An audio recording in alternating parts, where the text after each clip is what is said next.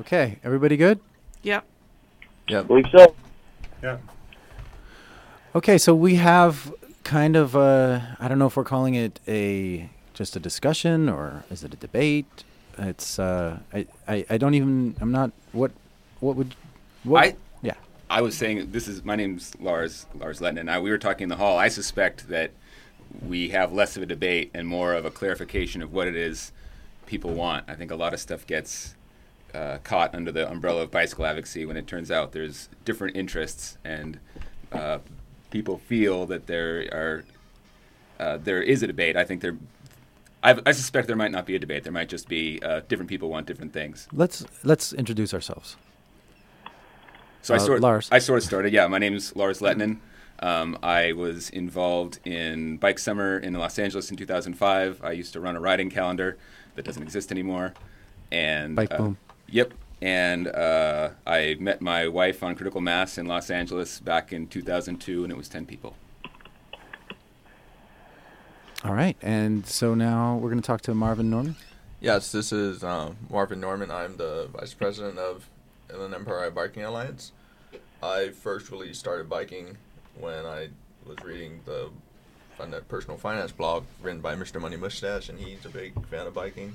So that's where I started biking, and then the Inland Empire, of course, rates as the worst place in the nation to, or in the state to bike for a reason because it sucks. So I started looking at trying to fix that, and Is that because it's unpleasant, or because of deaths like crazy, or because the cops are jerks, or all except the last. Yeah. okay? Yeah. All right, And- and So Yeah. yeah, that's, that's Um, I'm Mark Fries, also from the Inland Empire Biking Alliance. I'm actually the founder and ex-executive director. I've been riding for a long time, um, but really got into it in Orange County with my wife um, my current wife, um, riding in Long Beach and Orange County, those ba- thereabouts. And I've raced, done track, uh, mountain bike was my first advocacy for um, the Warrior Society and then got out of it for a little bit. And then um, we had a rider when I was a member of a club who was killed, and I organized the ride, and and then my life would change from that point on. And I, I met Marvin. Marvin, you set up Ghost Bikes. I met you at the Milt Dolan Ghost Bike. yeah. I've been participant in seven, placing the ghost bikes. And this year we've placed 25 of them in the Inland Empire so far, and higher than last year. And 25 too many as far as I'm concerned. Whoa. Okay. So and then we have Kelly. Kelly Morris. Yeah, I'm from Long Beach and I'm a LCI in Long Beach. I'm pretty new to advocacy. I have been riding um, for, well, decades and done a lot of long rides. I like doing the San Francisco to LA charity rides, did a lot of road riding. And uh, most of the time when I saw advocacy booths at different bike fairs, I ran the other way because I didn't want to be bothered with them. I just wanted to go out and ride and have a good time. And uh, so about two years ago, I, I got a LCI um, through um, Women on Bikes SoCal. They gave me a, a uh, scholarship to get that LCI. And I'm wondering, okay, why am I getting this? Oh, oh, yeah, I can teach. I can do all sorts of things. So I've been thrown into the advocacy through that LCI teaching, and it's been a whole new world. And uh, I'm, I'm just kind of trying to figure out where I fit into that. I know I love teaching people how to ride their bikes and how to ride them properly so that we can get more people out on the road. Okay, great. And you do Pedal Love too, Yeah, I absolutely. which is our first Saturday's show uh, here on KPFK's Bike Talk podcast. Yes. And on the phone, we have uh, two guests. We have uh, Charlie Gandy. Hi, gang. Uh, this is Charlie Gandy. I live in Long Beach now.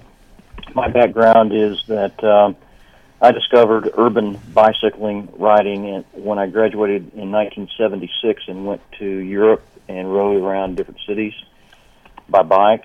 And um, starting in 1990, I became a professional bike advocate. I've been paid to do that since then in various capacities. I was a founder of the Texas Bicycle Coalition was the first executive director for four years and then went to work for a national nonprofit, Bicycle Federation of America, doing bike advocacy around the nation. I, I organized using Saul Alinsky type tactics um, a whole bunch of advocacy organizations that exist today.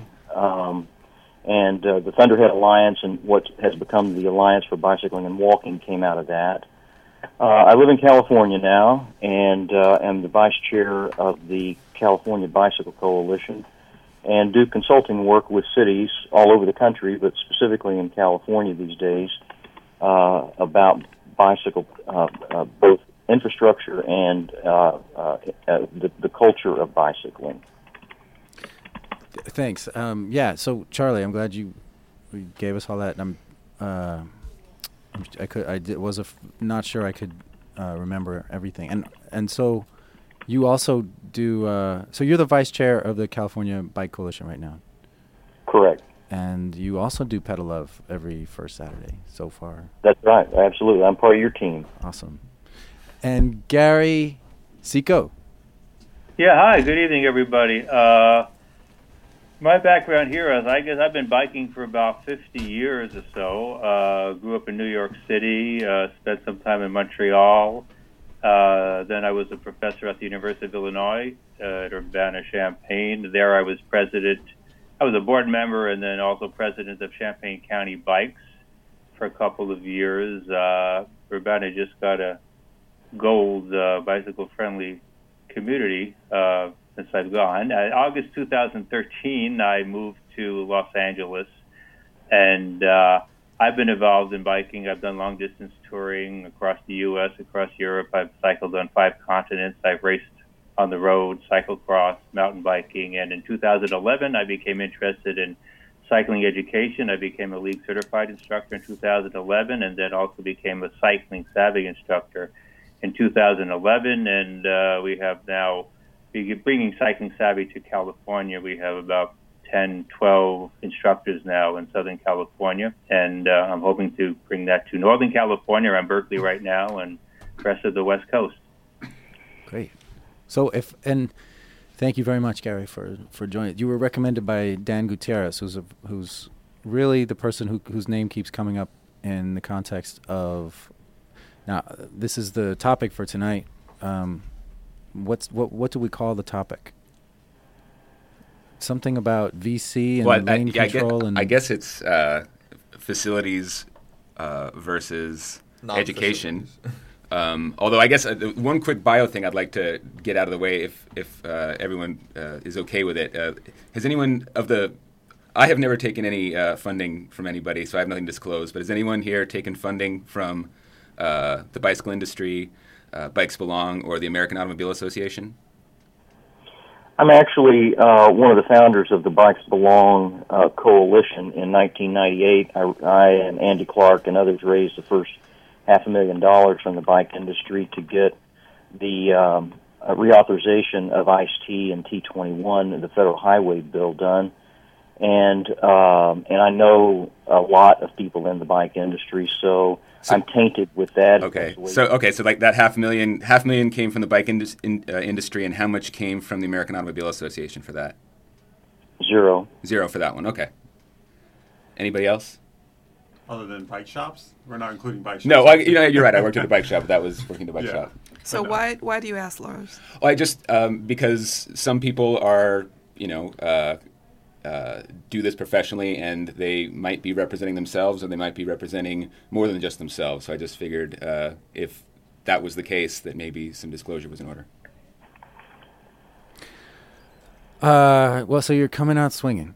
Yeah, I, was, I, I mean, I know what that impl- the implication is. There is there there is this, and um, Gary, I don't know what you want to call. I mean, I know there's a the reclassification of getting rid of the term vehicular cyclists, and now it's bicycle drivers. Um, uh, whatever you want to use today is fine. Um, I don't know what you what term you prefer now because I know it's a redefining of that. But um, I think there is that accusation from that segment of the advocacy organizations that the League of American Bicyclists, Bikes Belong, and are on the take, basically. They're doing this just for profit and no longer. Well, Bikes Belong has been explicit about that. Right. That's why. I know, but Can I, I, can I, let, me, let me just uh, update both of you. Bikes Belong doesn't exist anymore. It's now called People for Bikes. right. Right. And People it's- for Bikes, sorry. And it's explicitly a bike industry organization. Right. So you know, Yeah. for what it's worth. Now, let's as we're discussing that, uh, you know, if, if we're going to start out with demonizing different elements of the bike community, let's just recognize that um, from the bike industry's point of view, they see uh, uh, more more more bike trails equals more bike sales, and they see more bike facilities on the street as meaning more bicyclists. And so, across the board, they've bought into the notion that uh, the safer and better it is uh, environment to ride bikes means more bike sales. And I don't see anything inherently uh, wrong or disingenuous about any of that. Do you? Uh, some people do. I, I certainly do in that I Share, share it with me. Share it because with me. gladly. So um, as we all learn, trudging through this life, I mean, there's things that are made to be good, and there's things that are made to be sold. And most of the stuff you find in the store uh, exists. You know, it was it, its utility largely ends the moment you've handed over your money. You know, the um, so much of what we experience in life is made for what people want, what not what people need, um, and what people's uh, first glance idea of what will work. And so, um, it's very easy to posit that um, we should have a bike path here, we should have a bike lane here, uh, and then that, hand that responsibility off to local government, and then local government will make a complete hash of it and potentially make something that's very dangerous and will kill people, but uh, all involved can say we did something, and uh, people that don't know what the real hazards are saw there was a bike lane and thought things were better and didn't realize they now had to ride in the door zone where before they didn't. And uh, some bikes were sold and some fears were assuaged, but in fact, uh, the situation was made worse. Can can we define the the view the different views here before we get because it seems like that hasn't been done yet. Hmm. Somebody want to do that or I don't. I don't know do if we it? could It- make it- a Yeah, because direct definition per Yeah. se. Wait, you said infrastructure versus education. Well, I wouldn't say it's just Mm, education. no, It- no. There is a there is a faction that would say that there is no need for infrastructure because the roadways are already there. We Right. don't need anything to classify, or in some cases, to an extreme point, segregate us. You know, they, they equate it to you know no pedestrianizing um, cycling, and so By adding the infrastructure, you mean? Yes. Yes. So Yeah. that, yeah. So that that's probably the, the bigger problem. Um, and the issue I think for some of us is, yeah, okay, we do have these dividing lines, but for some of us, we're we're not trying to take that away. We're trying to also include another segment of the population to give tho- them the opportunity to ride. And I uh, don't and- even say it's opportunity. I, I, I encourage them to Right. ride because the, so many people that come to my classes are afraid to ride if there aren't bike lanes. And so that's the first step to getting them out on riding is to have that bike lane available.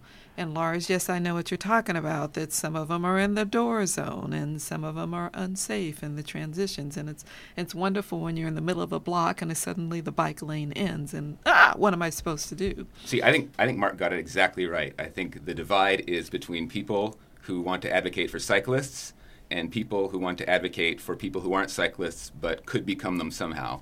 So I'm I- very I'm very interested in making things better for the people who ride bikes now in the conditions we have. There are other people who are evangelical and want to turn not cyclists into cyclists, and that's their primary agenda. I, Well, I- I I'll don't put think my, that- I'll, I'll, I'll, I'll put myself in that position. Uh, the fact is that uh, I'm in the business of getting more people on more bikes more often. And I recognize, I buy into the research that says um, that, that without bike facilities of some kind, you get two things. One, only the uh, strong and the fearless bike riders, mostly males, um, and you get drivers that don't really know how to, that are not communicated to about bicyclists being on the street. And so you have drivers that perceive bicyclists as being interlopers and therefore uh, uh, uh, become angry. Uh, I'm a big fan of the big tent. I'm a big fan of communicating to drivers that motors uh, or that uh, bicyclists are to be on the street, and a sharrow or a bike lane communicates that the authority figure here, in this case, in most cases, it's the city, says bikes belong on the street, and the evidence points out that um, we have fewer conflicts and we have fewer crashes when we actually have facilities on the street and the inverse.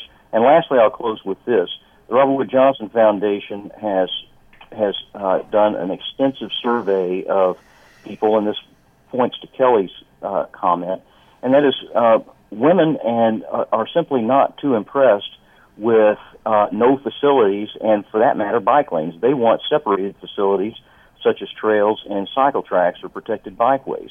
And so, if we're going to go beyond the seven or so percent of those like uh, us at this table, then we have to do something different. And I'll close with this. Uh, if you've got, and so really we're talking about a European style of facilities of some kind. And um, uh, I'm open to hearing uh, plans and experiences that you guys might have where not putting facilities on the street has proven effective at getting more people out on bikes, uh, but I'm not aware of it. I think the most effective thing to getting more people on bikes is proven in the numbers that you get rid of helmet legislation. Well, Thankfully, we don't have that here in California. Well, Yeah, we for, don't. for under 18 we do. yeah. Yes, we do. And that's where you that's where cyclists are created is under 18. Yeah, but Yeah. that. I, I, I mean, I don't want to turn this into a helmet debate because I mean, oh, I, that I will never confirm- end that. the Well, next- no, forget that. episode. Yeah. I don't want to. But, but I- we do agree that, that helmet legislation does It can. decrease I- I- cycling. I don't I- I- agree. I don't disagree with that. But I don't disagree. Leap there. You know, before we had helmet legislation, we didn't have a horde of people riding bikes. Yeah, so Uh, and there is some evidence from Australia years ago that showed a decrease in riders after they passed the helmet law. I got that. Yeah. But New Zealand no, as that- well. That's really that's really, and that's not what. but that was adults, wasn't it? today. Adult riders. and Vancouver, I think. Yeah, Same Vancouver too. Yeah. But, but Basi- Vancouver's not enforcing the law, so that and then they have a huge upswing. So anyway, I don't. I think the Yes, helmet. let's- law It is let's not go there. It sounds like Let's we all not- agree. So. Yeah. Do, hey, Gary, Yeah, you want to say? I, I, I feel like a little bit of an outsider here. You guys seem to know each other, but uh, No, no, no, we don't. Not necessarily. Okay, well, you're fighting pretty good. so, in any case, I, I just wanted to get in on the infrastructure and education. Uh, I think there may be some people who uh, think infrastructure can do it all, but I think most people interested in infrastructure recognize the importance of education.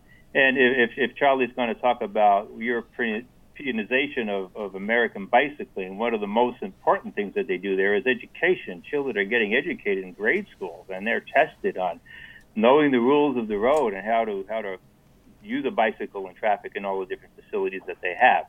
So, uh, if there's somebody who thinks education is not important at all and we can do it all with infrastructure, uh, I'd like to hear from that person. I'd like to know what that argument is. On the other hand, uh, there's often uh, sort of a simplification of the bicycle driving perspective is that, and I consider myself on that camp, that we don't want any type of infrastructure. And that is not true at all either. I mean, there is lots of infrastructure that works great. Uh, bike paths on separated right of way are fine where they don't generate extra conflicts.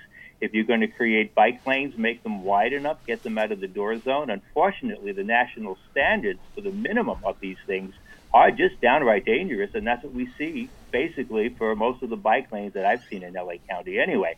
But you can make them fine, and there are some fine bike lanes in Santa Monica I've seen, Redondo Beach, uh, not too many in LA, although around uh, the airport where I live, I, there are some good ones there in Pershing and Manchester. Uh, Orange like- County also has some great bike lanes. yeah, Orange County, Irvine has some good ones too, and there, there's no problem with that. Uh, Sharrows Where they and exist. Bike Useful Lane, where the lanes are too narrow to put in an adequate width bike lane. Uh, that's infrastructure, that's signage as well, and, and uh, markings on the road, and that's fine. Uh, there are places where uh, you know separated side paths may make sense as well. Those tend to be along parks, along rivers, places where there are not a lot of drivers and intersections, not places like Figueroa Street in downtown LA, where I measured like 75 driveways and intersections over a mile and a half. We'll see how that works out, but we need. I would argue that we need both. Well, the problem in California, though, is I mean, Prokop is still law, right? Does anyone know if it's, anything's been done to change that? And if no one knows what, What I'm talking law? about, so Prokop in, in 2007, a cyclist was riding on the LA River Path. Um, there was a part of it that did not meet standards. Uh, he rode through it, and in negotiating the part that didn't meet standards, he basically fell off and scalped himself. um, and he attempted to sue the city, and the city said that it was a trail, and under California law, um, no segregated side path can, uh, no no municipality, no government in California can be held to any accountability for anything that happens on one of those, and that's But- been the precedent. And so ever since 2007, anything that happens to you on a bike path is your responsibility. And if there's, you know, if the city does anything terrible or dumb or negligent, that's not their fault. That's your fault. And I don't know why I'd want to ride on that. On, on a path or a trail? Either the LA River, anything that's not on the street in California is considered a trail under California law, and you are riding at your 100% at your own risk. Hmm. I have- I've, I've never But seen if that. On cyclist, and then you can sue the cyclist. yeah. Right. Yeah. Hopefully. Yeah. Hopefully, someone else runs into you. But uh, okay. Well, I guess no one. If uh, I, any- if no one knows anything about it, then there's nothing to say about it. So I- I- never mind. I think the misconception on trails, though, is it, I, I, it's boggling to me how some people just feel that trails are not adequate for, especially multi-use trails. And I think this is one of the conflict areas we have with the, the vehicular cyclist kind of mentality, is they complain that uh, you know trails aren't good for bikes because there's too many pedestrians slowing things up and you can't go. But that's the same argument motorists have about us on the road. Well, it's not Oh, just. come a, on, come on. There are Oh. really big differences now. Bicycles and cars share operating characteristics in terms of their speed, ability to Sometimes. stop, ability to, to, to maneuver. Now you're going to mix bicyclists with pedestrians. They are very different. in They can run. Speed. Pedestrians can jump off to the side.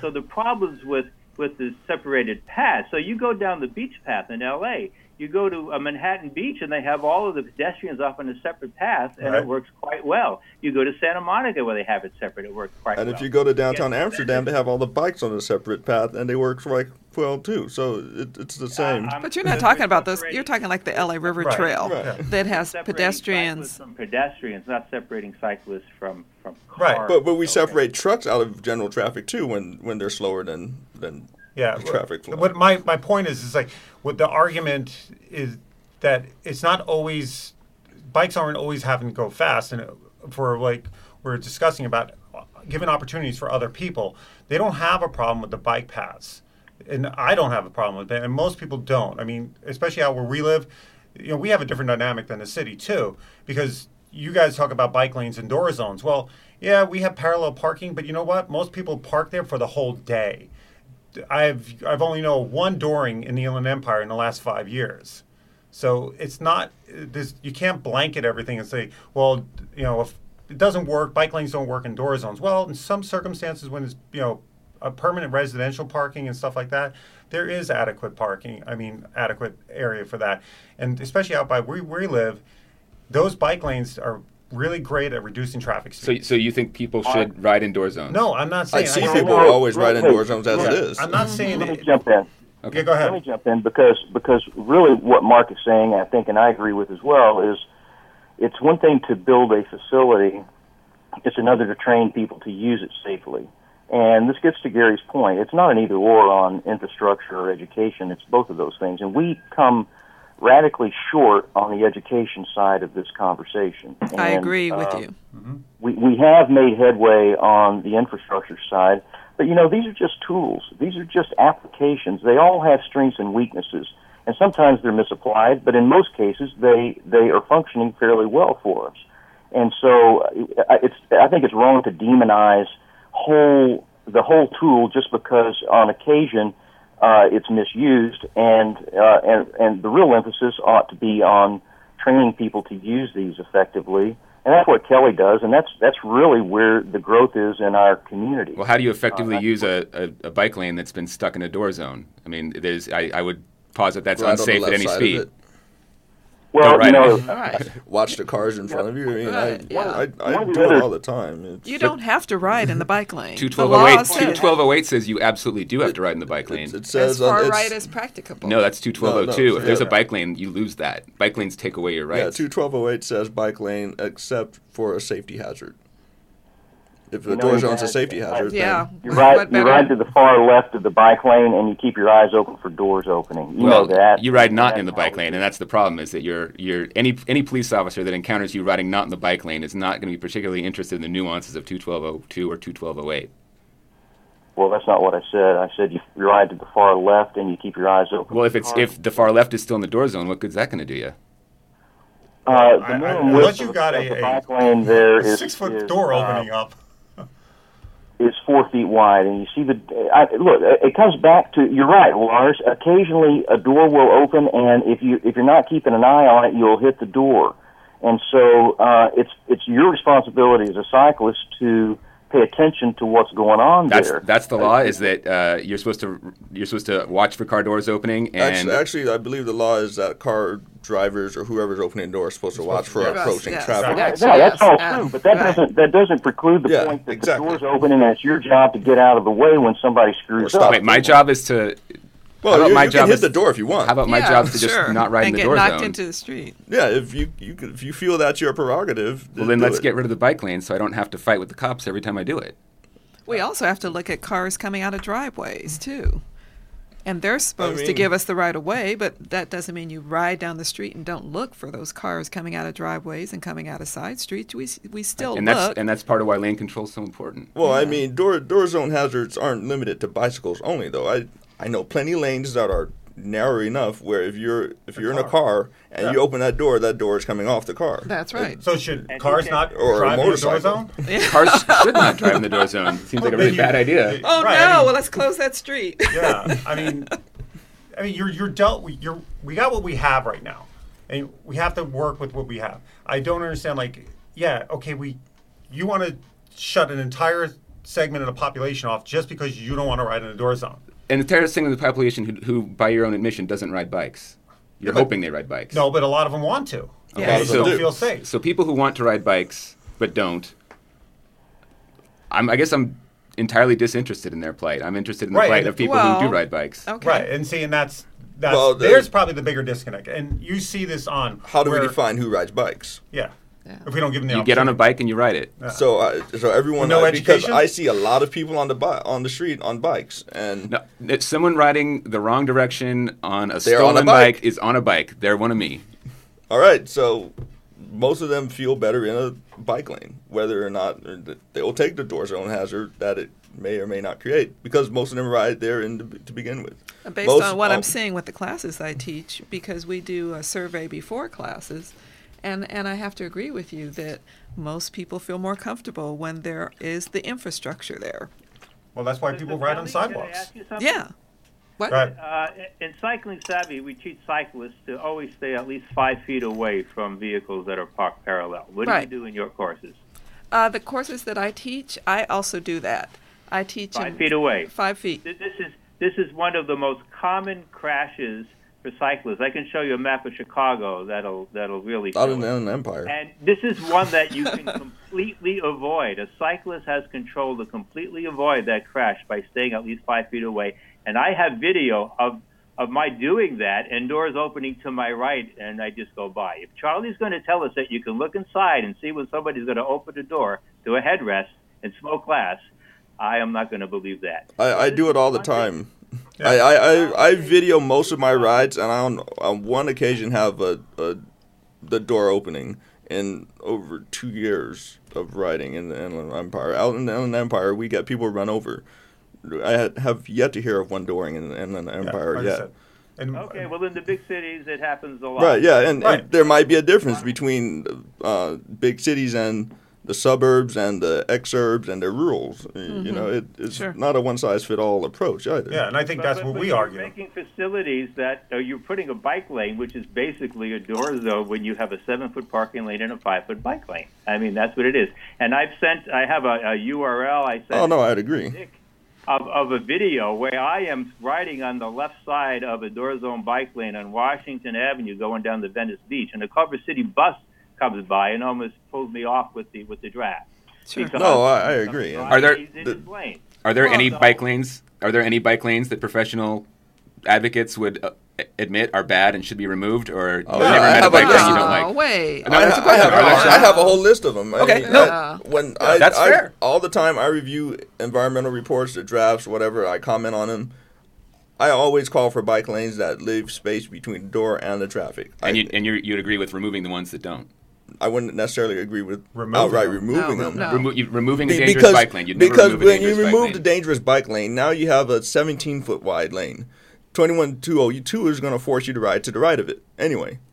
So you're you're Wait. still in the same position. Well, there's a there's a differentiation between 08 and 02, but that so But- that, I guess so- oh, 08 says bike lane. I don't think there's a right and a wrong here because I think what we're trying to find out is are there, are there people who would there's not a single bike lane in this world that you would remove. So Oh, I, I, I, Oh yeah, that, I that's can think of quite a few. okay, and that's fair, right? So that's common ground I'm looking for. I'm not I'm not. So that's not a uh, gotcha. would you then agree that there are plenty of places where we could put a cycle track?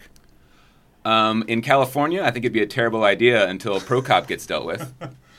Uh, so But so has, that, so wait a second, has- ha- do you know for a fact that a cycle track falls under that law? yes, Really? 100. percent I've not. I've yet to see that. Considering most cycle tracks would be built on the existing roadway in the first place. We're, we're talking about a bike path or a No, bike cycle lane. track. A cycle track. Separated facility, which now they're calling for Caltrans is just defined adjacent it. to roadway, but within Right. the same right of way of the highway. Right. Now, adjacent to roadway, so it would be it would be to the right of the white stripe. Well, it depends on It, how it, it could Yeah. not be a white. It could be It could a be curb. centered. It I could think be if- a yeah, or it could be the left. could I mean, Long one- Beach has some that are to the left. That, that one we one-way have to do street. some homework. I suspect that if it's separated by a curb, they would say it's a trail. If not, no, no, No, no. It's it's a cycle track. It's called Um, a separated bike lane. Yeah. so this how is they with the white bollards. or without them. bollards, It, could be curb, it- it could be a curb, See, I well, now well, it says it's adjacent gonna, to roadway. I guess the, the answer is it's going to have to go to court because I don't think that's if that hasn't been enumerated in the law. I mean, the only the only reason we have Prokop They is just did. because they enumerated what in the law. Well, no, Caltrans just defined it. Yes. Well, Caltrans doesn't write the law. So what does the law Well, say? the law is on. The law states it's still a right of way and it's still a roadway. okay. It's still a, it's still it's considered a bike lane in California. You're required to put a hard curb up, and that's the reason why we extruded a mile and a half on each side of Broadway and Third, uh, and have cars parked up against that. And then we have a 12 foot wide uh, cycle track or protected bike lane. Uh, Charlie, it's, it's not a, it's not a bike lane. A bike lane is part of the roadway, contiguous part of the roadway, separated by a single white stripe. Bike lanes are mandatory in California. Separated bikeways are not mandatory. When you label them as bike lanes and they're not bike lanes, and you're describing them as bike lanes, and you're calling them protected, and they're not protected at every driveway and intersection, you're causing some real problems there. Let me just suggest to you that we did we had our engineer study uh, two years after we installed the separated bikeways or protected bikeways in Long Beach. We haven't had any crashes. We haven't had any problems. We've reduced the number of car car crashes. Uh, we've increased the number of bicyclists. It's all been a very positive experience. And you're talking now about the ones now- on Broadway and on Third, correct, Charlie? Right. Right. And so, you know, I got you that I got you that that people fear change. I got it that you can, can that you can contrive all kinds of scenarios, but our evidence uh, points to just the opposite. And so that's the reason it stayed. By the way, you wouldn't you wouldn't find a cycle track in California uh, that stayed if you started killing people or seriously injuring them or even hurting them. They'd be pulled right back out. But you notice none of them have come back out, and it's because they're not setting none of the the anxiety that many people have has come to fruition there. And there and there are plenty of driveways and there are plenty of um, of alleyways and so forth. We're, we're they're controlled intersections. We've put up street lights, uh, uh, signal lights to control the the turning movements for motors uh, and through cyclists. And that's the reason why we've got a very positive safety record. And do you keep track of cyclist cyclist crashes and cyclist pedestrian crashes? Of course, that's all. Uh, uh, again, I- and I'm, you know, if uh, I've got a survey, KOA, uh, an engineering firm, did it two years after we installed it, and uh, and it's it's been about a year and a half since we did it, and to my knowledge, there's still been no crashes uh, related to car, car, car, bike, or anybody else. Yeah, I've been on a cycle track in uh, Ninth Avenue, New York City. It's one-way street. All the cross streets are one-way. Every there's no driveways that I can remember. Every intersection is controlled, separate signals for bicyclists. That works pretty well. Although you Let me just let me just let, using well let me just jump in and tell you that that the the, Los, the the the Long Beach facilities were designed based on the New York model. I'm the one, I, and New York came from Copenhagen, Copenhagen, and so it's a very similar design as in New York City. Uh, because they put theirs in two years ahead of us, learned from them, and applied those lessons in, in Long Beach. hmm Okay, well, that, that could work, but now am I required to use that cycle track? No, and in fact, uh, I I don't. Sometimes when I'm in a hurry, I I mix with traffic and go. So no, you're And- not. And how do motorists react to that when there is a cycle path or separated side path on the side and you're controlling the lane? Well, what we also did, what what we also No. did was, what we also did was lower. The, we we uh, uh, fixed the lights so that it went smoother. We lowered the speed limit by like, or the the actual speed by about five miles per hour. And so, uh, as an experienced cyclist, I can keep up with the flow of traffic, and therefore, it's not a problem. But I think I think the answer is though, if you slow anyone down, they're going to lose their minds. Yeah, but that's Well, going to happen anyhow. That's- That happens now. Sure. Again, But no, of being an it's, it's exacerbated when there's a when there's a facility there though. And you're not using it. Depends on think depends on if the facility is designed properly or not. If you don't design a proper facility, then it, Well, of course it'll be one- yeah. exacerbated. You've never had someone yell at you, "Get on the." I have it all. I I have it on the sidewalk. I They tell me to get I on the have you sidewalk. get it off the road. I get honks like four or five honks every day on a road that doesn't even have a sidewalk. Yeah, Yeah. there you go. There's a curb, Well, there's- there's, dirt, I- well- there's nothing. I get Right, honks come on. all day No, long. harassment happens everywhere, but I th- I think the point that's Precisely. being made is that bad facilities that cyclists don't want to use. Not only are they there sucking up political will. Okay, yeah, you I- I can, would you can avoid there. it, but now you're like it will exacerbate the situation, and it does goad motorists into wondering why you're in their way if there's a, a I, spot I, for you. I would agree there, and I mean, a perfect example is what's being proposed. I believe it's Washington Street in Hoboken, New Jersey. You look at their plans; they call for, for eight foot wide, two bi-directional cycle track. That is far inadequate in my view. Eight foot wide is barely adequate for a one direction. Mm-hmm. And if you look into the recommendations in the Crow manual, that that barely covers one way cycle track for 50 cyclists per hour. So for eight foot wide cycle track, that that's that's useless. And so of course, any anyone is going to use the road. But I, mean, I agree, it's sucking up political will, sucking up money, and it, it's really going to do a disservice to cycling on that street because anyone who does want to go somewhere will use the road. I know I probably would too, and you're so you're going to have that same problem. So I agree. If if they're designing them bad, they better just not do anything. So the the real issue is make sure they're designed properly, and and that's really hard because we. It's not as- really well, hard. I think so because uh, we as individuals, I mean, there's a lot we can do to organize and work together and ask for things.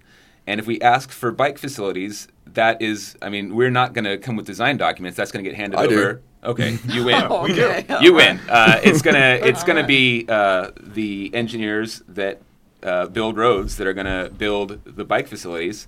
And, and I there's gonna complain be- of everything they do if it's not adequate. If if I have a I have a copy of the Dutch Crow manual, the design manual for bicycle traffic, I compare everything that comes out to that. If it, Oh, I need a copy of that. It's I want And that. then- oh, really? Oh, about well. 100 euros. See, my I guess I guess on my side of the divide, what I'm super what I would love to see and doesn't cost anything, and I guess that's what's so frustrating is that there's the, there's these projects that suck up a lot of time and a lot of political will and Oh, a lot I of money, and they don't help me. Whereas you know I'm out there doing what I do and getting bothered by the police. Yeah, but I mean, I don't get bothered by it. comes back. It, you're thinking about yourself only. Heck okay? yeah. see, Amen. That's how politics have that works. Right, I don't have that luxury.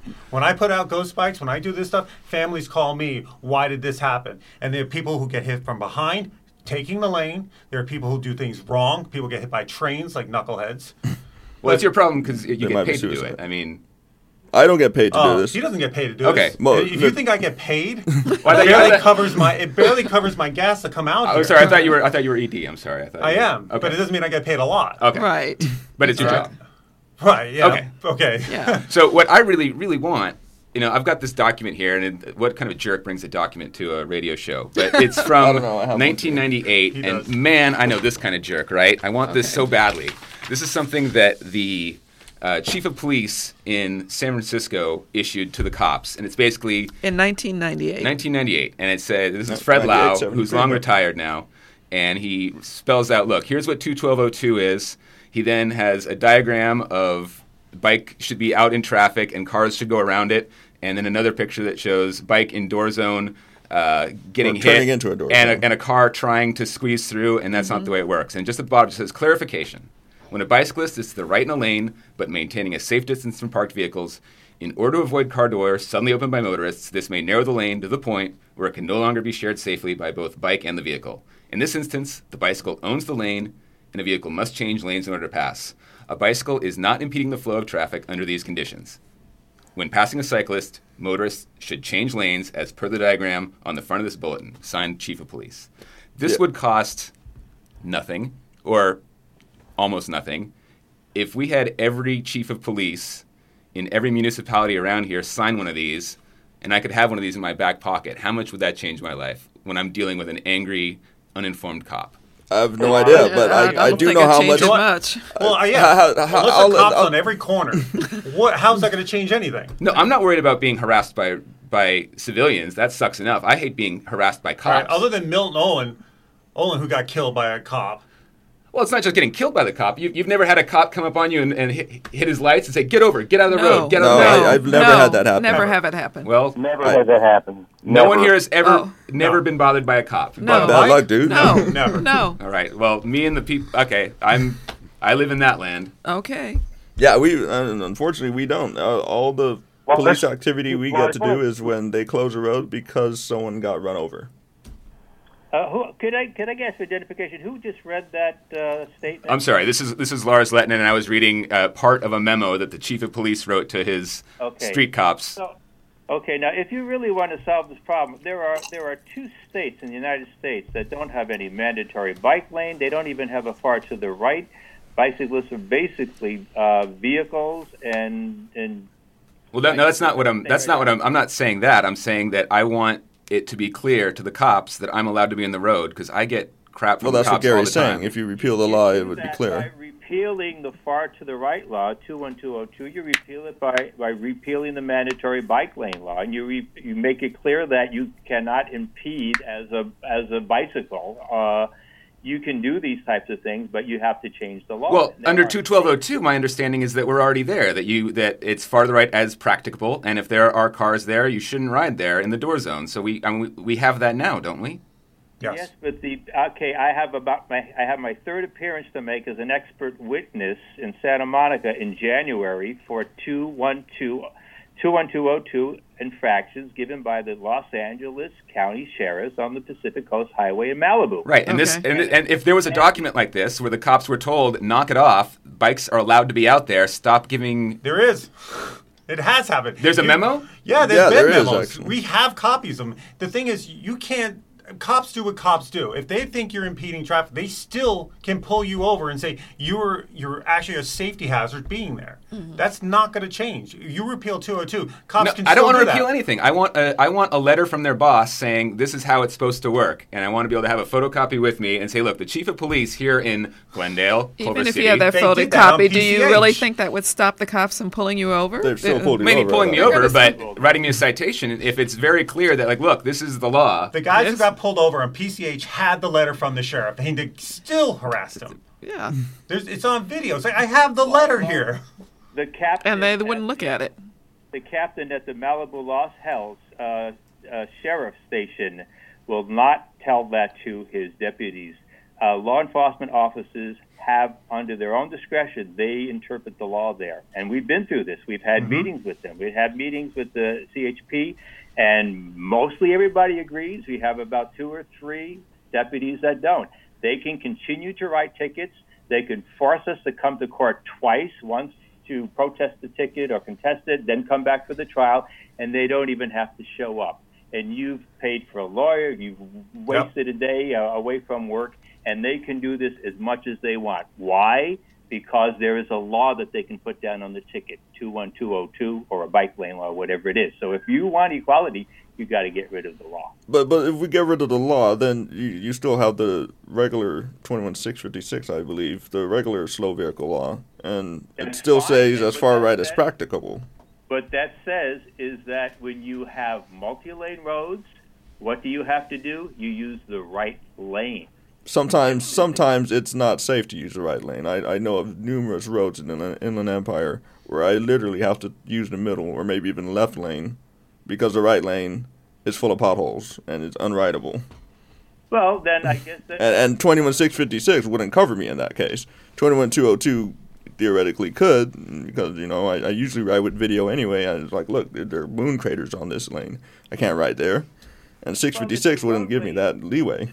if the roadway is unsafe, nobody can make you ride there. Uh, but the but the basic Well, six- law says that we're looking. If you want equality for with motorists, I mean, you need to take out the the, the, the specific laws that discriminate against cyclists. But do we want do we want equality with motorists? Absolutely. Why? Well, why? Because they have a right to use the full lane. That's what bicycle driving is. Well, control as being normal and expected and a reasonable movement of traffic. That you have the lane, first come, first serve. That's how it works for for motorists. That's how it works for, for cyclists who are going to obey the laws and have the rights to do that. So, And what- what why side- would you not want that? Yeah, Well, there it, is a it be- huge It difference. depends on the, the, the lane. I mean, I, again, I know of numerous lanes, especially we have this problem a lot in the Inland Empire again.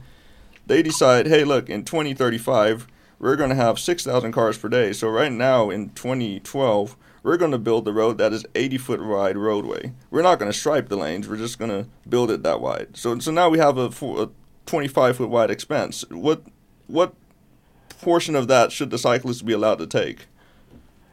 the cyclist should be able to make his own decision as where it is, where where riding is going to be safe. Precisely, but but he presumably a car could share the lane with him, and so So why, why is it that cyclists are the only users of the roadway? well, no, I, I, I Defensive driving is illegal. no, I I would do it as a car too. I mean, I I pass people. I've I've shared lanes I- with I share lanes with people whether I'm riding my driving my car, my bike.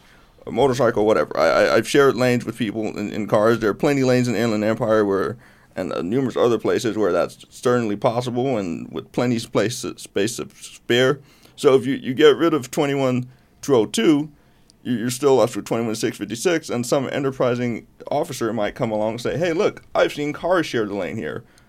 Why would we allow a bicycle to take the whole lane?" And and he still pulls you over, written down 21 656 on your ticket, and you're still in court, and, and now without uh, any sort of defense. Here's my thing. Uh, You know, we're, we're talking about like we're back to the one to the eight percent that'll do this. Here's the difference between bikes and cars, and we need to recognize this. Anybody can ride a bike. You know, not anybody can just get it. We have kids that are three years old that can ride bikes. All right, I'm not sticking them out in the lane. All right, I do bike trains in Temecula and everywhere. I am not taking kids on a 45 mile an hour road. It's not going to happen. All right, so there's a big difference. The other difference is you're licensed as a driver. We're not licensed as a, a bicycle. All right, if we want unless you want to with start doing motorists, that, which to- I don't agree with. And that would be equality. Equality. Yeah, if you want equality, let's start licensing and registering our bikes all the time. Well, I mean, that's equality. and, and the bicycle so drivers. cyclists cyclists have a right to the road. I mean, this is like common law stuff back to Magna Carta. I mean, we right, Right. I agree. right. we okay. So How much of the road is the motor question? Vehicle is a privilege, and you must be licensed because thirty-five thousand people are killed a year by land missiles called cars. Of No, I- you need to. We to agree. So there license. is there is no equality because we're we're totally vulnerable on the road. We're at their mercy. Well, and the other point Oh, that you make not that at you're not anyone's mercy. licensed. Well, until someone is texting, like reference Milt Olin. Yeah. So, Then you're so at their you're mercy. saying that you're saying that you want to have unequality so that we're forced to ride on the edge, and that's No, the No. that's the difference. See, this is what I don't understand with the VC. It's like all or nothing. It's like no. What we're saying is we still have a right to the road, but I want other opportunities for other users that want to ride bikes. They should have the opportunity, and they shouldn't be And- forced to ride See, on a sidewalk. I agree with you. I think the speed limit in, in Los Angeles should be 30 miles an hour tops 25. everywhere. Twenty-five. Tops. New York Okay. just went 25, and they're Yeah, doing New York Vision did it. Zero. Let's do it. If LA is doing Vision Zero too, they need to follow New York. 25. But we're not there, and you're not going to get that where we live. You're not going to get it outside. Hey, the city. hey, can we all agree on lowering speed limits? Oh, Oh, yes, yeah. absolutely. Hey, we got something. Except when I'm right. driving. Except on the interstates, that's let's actually 90. that's a salient point because there are I mean there are people within bike advocacy that say like look I still drive I don't want to be slowed down I mean is that you're okay you're okay with 25 mile an hour speed Oh, heck limit? On, in the city, yeah. I mean, on You're the, not in the okay. city, in the city, yes, in the and- city. Not on the freeway. No, No, yeah. the highway go nuts No, but I would yeah, I would use Portland as a great example. I mean, you I mean Portland's it's made a new standard. I mean, they their neighborhood streets are 25 or less. Their arterials are 35. Okay? They've had in 9 years two cyclists killed. All right, we can't even come, we can't hold anything to that. They've done the facilities. They've done uh, the first ones. They've really done really administered um, bike boulevards. and you're looking at a huge difference. Does the California Bicycle Coalition or People for Bikes support a 25 mile an hour speed limit? Uh, you know, it, it's what everybody else said, and that is there's certain streets where it makes a whole lot of sense to do that, and we support, uh, particularly on higher speed streets, bike facilities that create a separation because of the So- obvious. Yeah. uh, So no, you you want to have you want bikes out of the way. You don't want lower speed limits. no, No. that's not what See, that's- No, that's exactly what the he's problem. saying. Come on, See, again, Lars. so No, all he's- or nothing. He's, well, he's hiding. Well, well, he was let's, hiding. let's, He's not. fine, let's let him. stop. Let him finish. That's absolutely bogus. No, come on. Uh, let, let's let's get into the world of reality for a moment and recognize that uh, that your city, Los Angeles, is built around automobiles exclusively. And in fact, to your previous point, uh, they're still ticketing uh, uh, pedestrians for not clearing the crosswalk before the light turns. Old people are getting tickets for for not being fast enough in crosswalks. Okay, so, you, so you- the, the, the reality in Los Angeles and Southern California in general is that uh, you're not going to get the speed limits dropped, and therefore the the separation of facilities on higher speed roads. Uh, and you know, I'll concede to you that that are done well, so that you're not put in a more hazardous condition, uh, is the right approach, in my opinion. And if that means dropping from three car travel lanes to two, I'm all over that. well, what are you what more what are you guys that's willing to do likely- to lower speed limits? Bike lanes actually, well, when yeah. combined with road. Well, first of all, we can get rid of the 85th percentile uh, that Yeah. that that artificially causes the speed to go up when 85 percent or the 85th percentile is applied. Uh, but that's you know most of the the problem that you have is I think uh, trying to ride on a arterial where the speed is actually close to the effective speed is like 40 miles per hour, right? Well, that's where the stop signs aren't. So yeah. it's not going to change. You're not going to get that down to 25 in uh, Los Angeles, and so. Well, do you support can- do you support lowering it to 25 in Los Angeles? I, I'm a realist, Lars. I, I don't live in a fantasy world Okay, where well, that's but so that's not going to happen. but say you did have the you did have the the mojo, the political will, the juice behind you. Do you support lowering the speed limit in Los Angeles to 25 miles an hour like the rest of us? no. No. Because I think- okay, I- I that's- think- I just wanted to and, hear no, And I don't, and I don't either. Okay, and I don't fair. think that's realistic Just- because of well, how realistic, realistic or not, it's not the question. Do you support it or not? Yes, it or is. no? It, it, where, where? In Like, the- within the within the city limits of Los Angeles, of lower the all, speed all limit, streets? not the freeway. So Proposition. all It's streets? a ridiculous proposition to put out there, and it's and this is mental masturbation that's wasting everybody's time, Lars. I just I just want to know where everyone stands. That's fair. No, I mean, it, even if you go to Copenhagen, Amsterdam, even there are plenty of streets where the speed limit is higher than 30 kilometers per hour, which is Right. the default city limit. Yeah, and, no, and I'm not- I'm not And, and, and so to say every single street needs to be 25 is is is. Uh, Yeah. I, is- I'm not is- the is good guy. I just know what I want, and I just want to know who else wants what I want, and I think that's Well, that's no, I we get- guess no. I guess you, you live in a, a luxury that we can't because we actually have to work with city engineers, city officials, and we can't deal in with it. Well, this is what I want. Give me what I want. No, I have to look out for. I got kids. I got pedestrian. I got cyclists. I got the Lycra group. I got a bunch of groups that I look well, out first for. we figure out what we want, and then we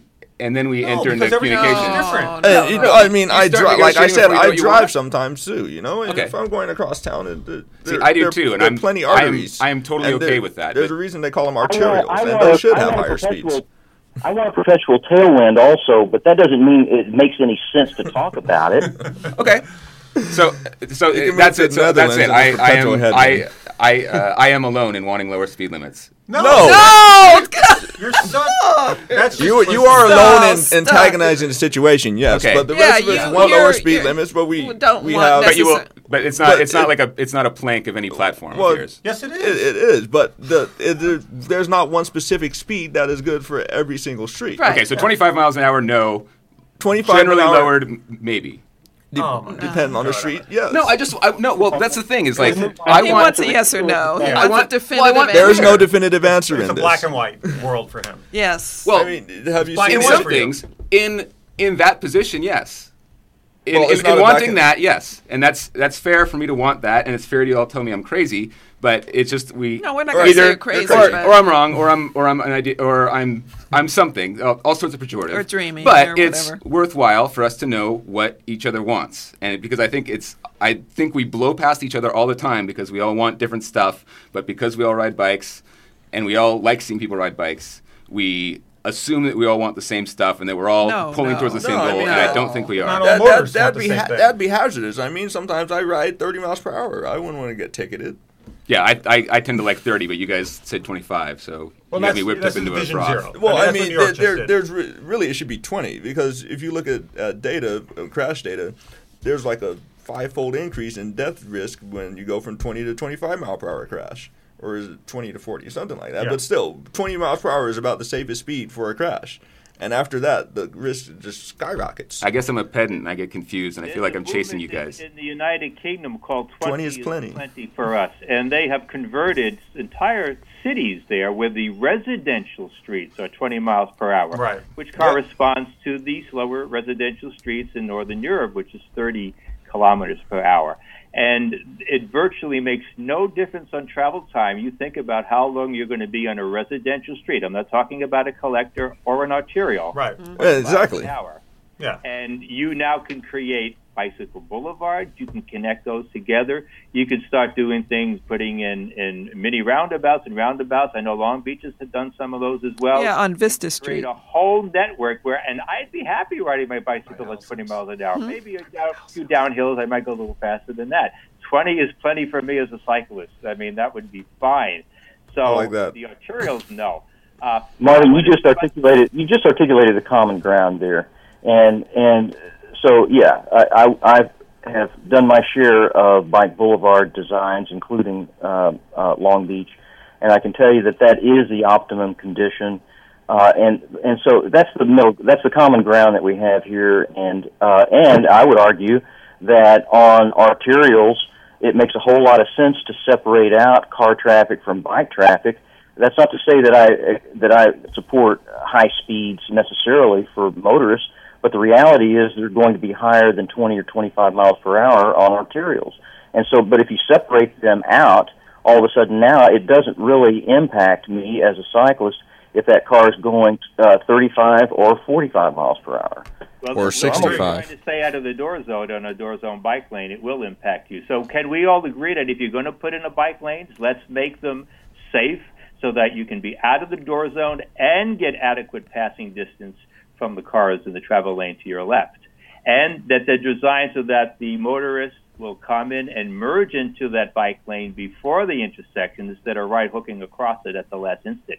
Can we agree to something like that? Yes. Oh yeah, Yes. yeah. I, I I, don't think anybody's arguing that. I think that the argument is that we can't have that stuff at all, and, and it's not a The- one the size arg- fits all. the Argument, the argument comes up, and this is what I see, is when uh, so so Santa Monica puts in some nice bike lanes, and they have door zone buffers to them, and I will you know write to their webpage, and I'll say, hey, this is great. I hope you can make all of your bike lanes like this, you know, with that space between the door zone and there's space for cars to come around and say that'd be nice, and I get the response when there's room enough. And the assumption is that any bike lane is better than none. no, no. I, I agree. Well, I agree with you. It's it's. Yeah. I, if I see a bike lane that's substandard, I, I don't ride in it either. I, I think there's a correlation and I and, and I definitely uh, I definitely any bike lanes that I see proposed, I call to make I propose to make sure that they're wide enough. And you know, if, if we're building a brand new development, why why bother around with bike lanes to begin with? allow a five foot bike lane next to a seven foot parking lane and a ten foot travel lane. And that Oh, bike I- lane is completely that is and designers and engineers will design to those minimum criteria. Unless, Oh, yeah, you yeah. You know, some cities like Redondo Beach and, and Santa Monica are trying to go beyond that. But uh, as long as those guidelines sit there, No, I agree. The guidelines should be updated, and I mean, Caltrans is supposed to be developing standards for class fours for cycle tracks. They should update their standards for everything else as well at the same time. And so, but here's uh, the thing. What we get an Inland Empire, though, we, we don't. Yeah. We we don't have the problem of space. They're, they're the the common death roads, as Streets.mn called them, don't really exist in the Inland Empire because they're all in the older cities that built up earlier. Nowadays, you can't even put a road diet on most of the new roads in the Inland Empire because they come with the center lane already and with the quote unquote generous six foot bike lane, and there's no parking allowed. So, the, the those problems don't exist in all places. But the problem we have out there is because a lot of those facilities are on 45 plus mile an hour roads, with people are 17 foot wide outside lanes. Yeah, people are just not going to ride on that. I mean, families are not going to take their kid out on a, a somebody who's driving 55 miles an hour. It's just not going to happen, and I will not do it. You know, no matter how much training I give a kid, and we do a lot of trainings with kids, it just that's not even conceivable. Because I'll tell you right now, even though these aren't my kids, when I get out there on a road and I I got to deal with 45 mile hour cars, my heart is pou- is pounding. Because the last thing I want to be is encouraging these kids, their parents giving them to me for the day to take them to school and then getting slaughtered. Mm-hmm. Because that's Mark, that'll you- end it. That'll end anything happening at that school ever again with a kid.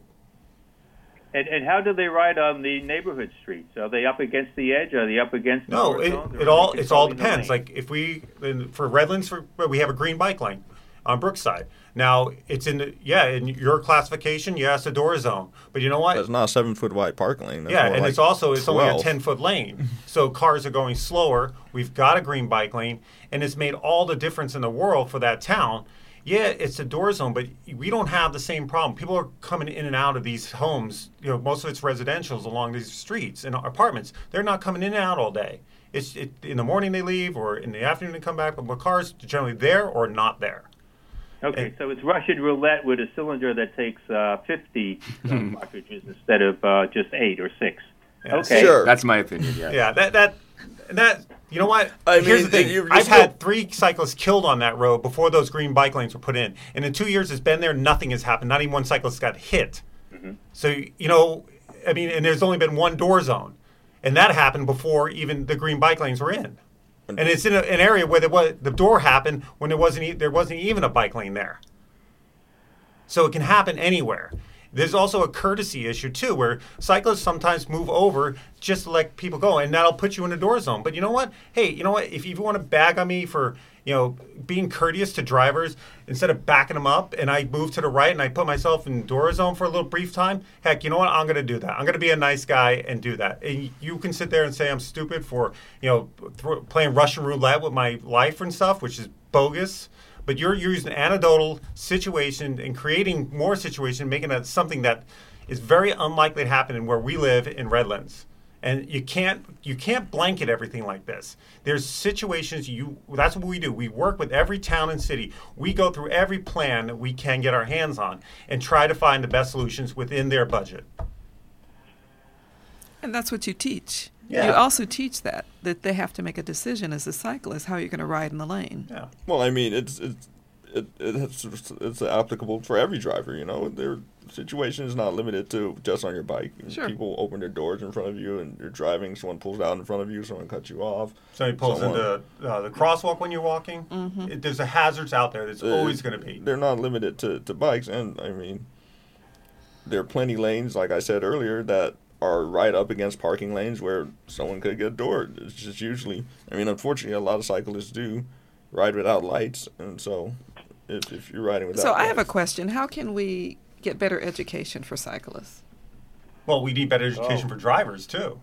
I mean, it Yes, across uh, the board. Yes, but Why- I just want to why ask that one on the question. roads? Why not just Well, go I out to all the schools in general? Yeah, I mean, what we do is we have a contract with um, like uh, County of uh, Riverside Okay. Mm-hmm. for um, Safe Routes to School program, and I do a what we call a bike ambassador program. I get eight eight to twelve students, and I teach them skills, safety, and mechanics, and how to how to ride properly in the road. Okay. And those are the four classes.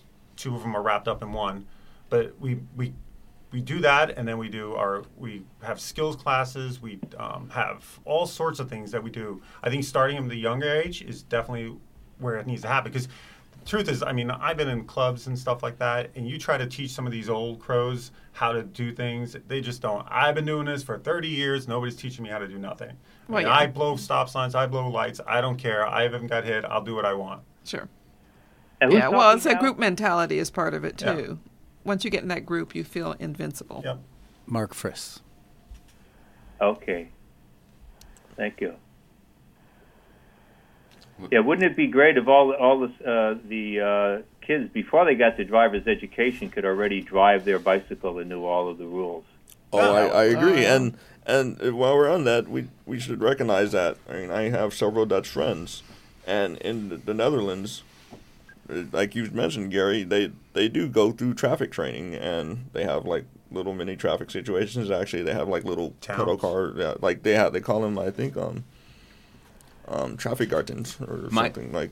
So Yeah. My Yeah. cynical take, of course, was that the bike industry spends its money trying to get people, you know, in segregated facilities so that they can maintain car traffic speeds. Well, But- I mean, but but but but but, no, but no, no, no, no, no, no, that was just my contention. It, it doesn't matter right or wrong. But what I would what I would rather them spend their money on, if we're talking about spending money and making things better, I would really like the bike companies to instead of getting involved in traffic engineering, to get involved in sponsoring cycling clubs in schools. That oh, seems. Oh, that that would be great. But but let's. There was no. well, okay. I, I guess What do you admittedly, I haven't, I haven't been to school for a while, but we well, didn't have a high bike school, club at my high school. school mountain bike teams. It's a big thing right now. They they do stuff like that. well, but mountain here's the bike, thing. road bike, though. Here's the thing: is you're we've got to create a, a marketplace for people who want to ride bikes. All right, Well, we've people- lost that. We lost two generations of kids riding bikes. All right, we have to start that up. Nobody's going to get their kid out in the situation they are on the road right now. So we need separated facilities. We need these things in order to get the next generation out there on the street because you're not doing it before. So facilities are much more important than education. No, how that's can what I want. edu- But- but how can I- facilities you, are- You're, you're taking it's either this or that. It, the life does not work that way. I know. All right. But- what I said is I can't get a kid on a bike and educate him if he's not on a bike in the first freaking place. Right. Well, if they have it, if they have it at school, if it's part of school, then Yeah, No- it's no not- school's gonna put re- it in. No, I mean, they're they- they're cutting scared to do They're s- cutting art. They, you think they're going to put bike education? well, in I there? was I was suggesting the bike companies sponsor. Yeah, but what what school? Safe routes to school is having a problem, like perpetual problem. No school would let them in all the time because of liability. They're not gonna. they are don't not. they're- They don't care how who's sponsoring it. Lance Armstrong could be sponsoring it himself, and they would still say no. We're afraid they might get run over. Well, dare by- to keep kids off drugs keeps them out. Yeah. So. uh, but I mean, since you going back to your traffic engineering, since you did bring up traffic engineering, let's discuss traffic en- engineering. Bikes are if bikes are on the street going half the speed of traffic, they are an impediment to traffic.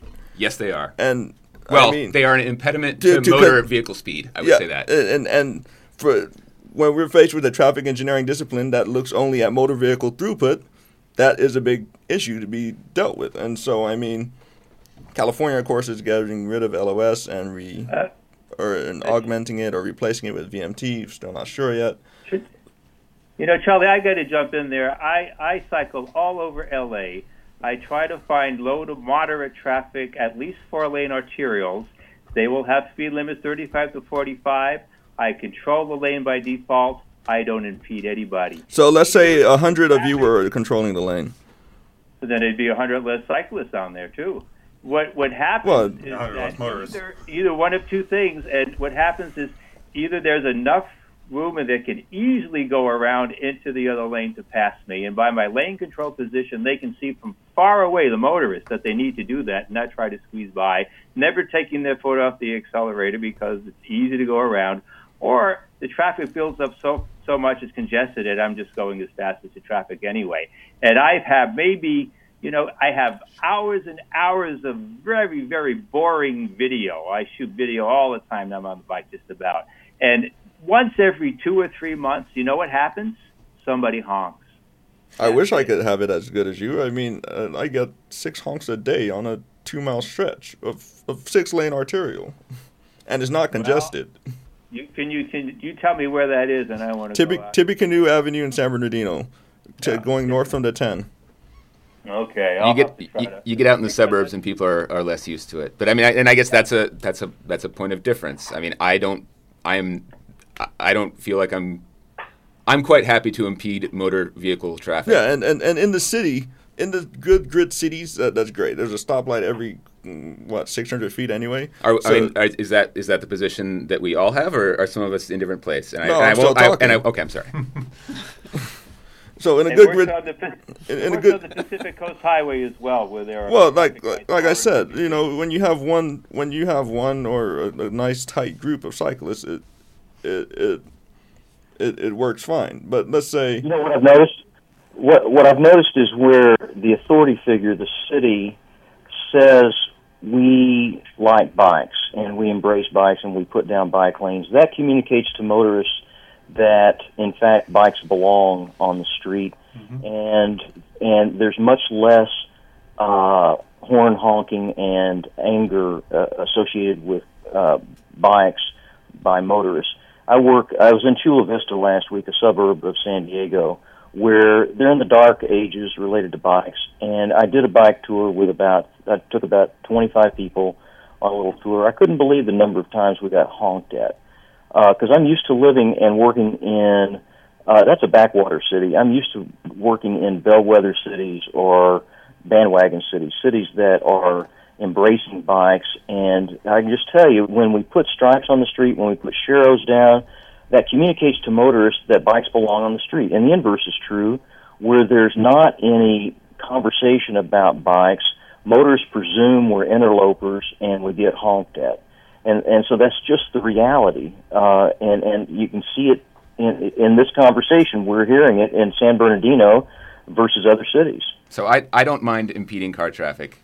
No, I mean I Well, don't. the- I, I don't. I don't mind You doing don't, okay? it. You, I don't you, mind You feel doing bad it, but impeding car traffic.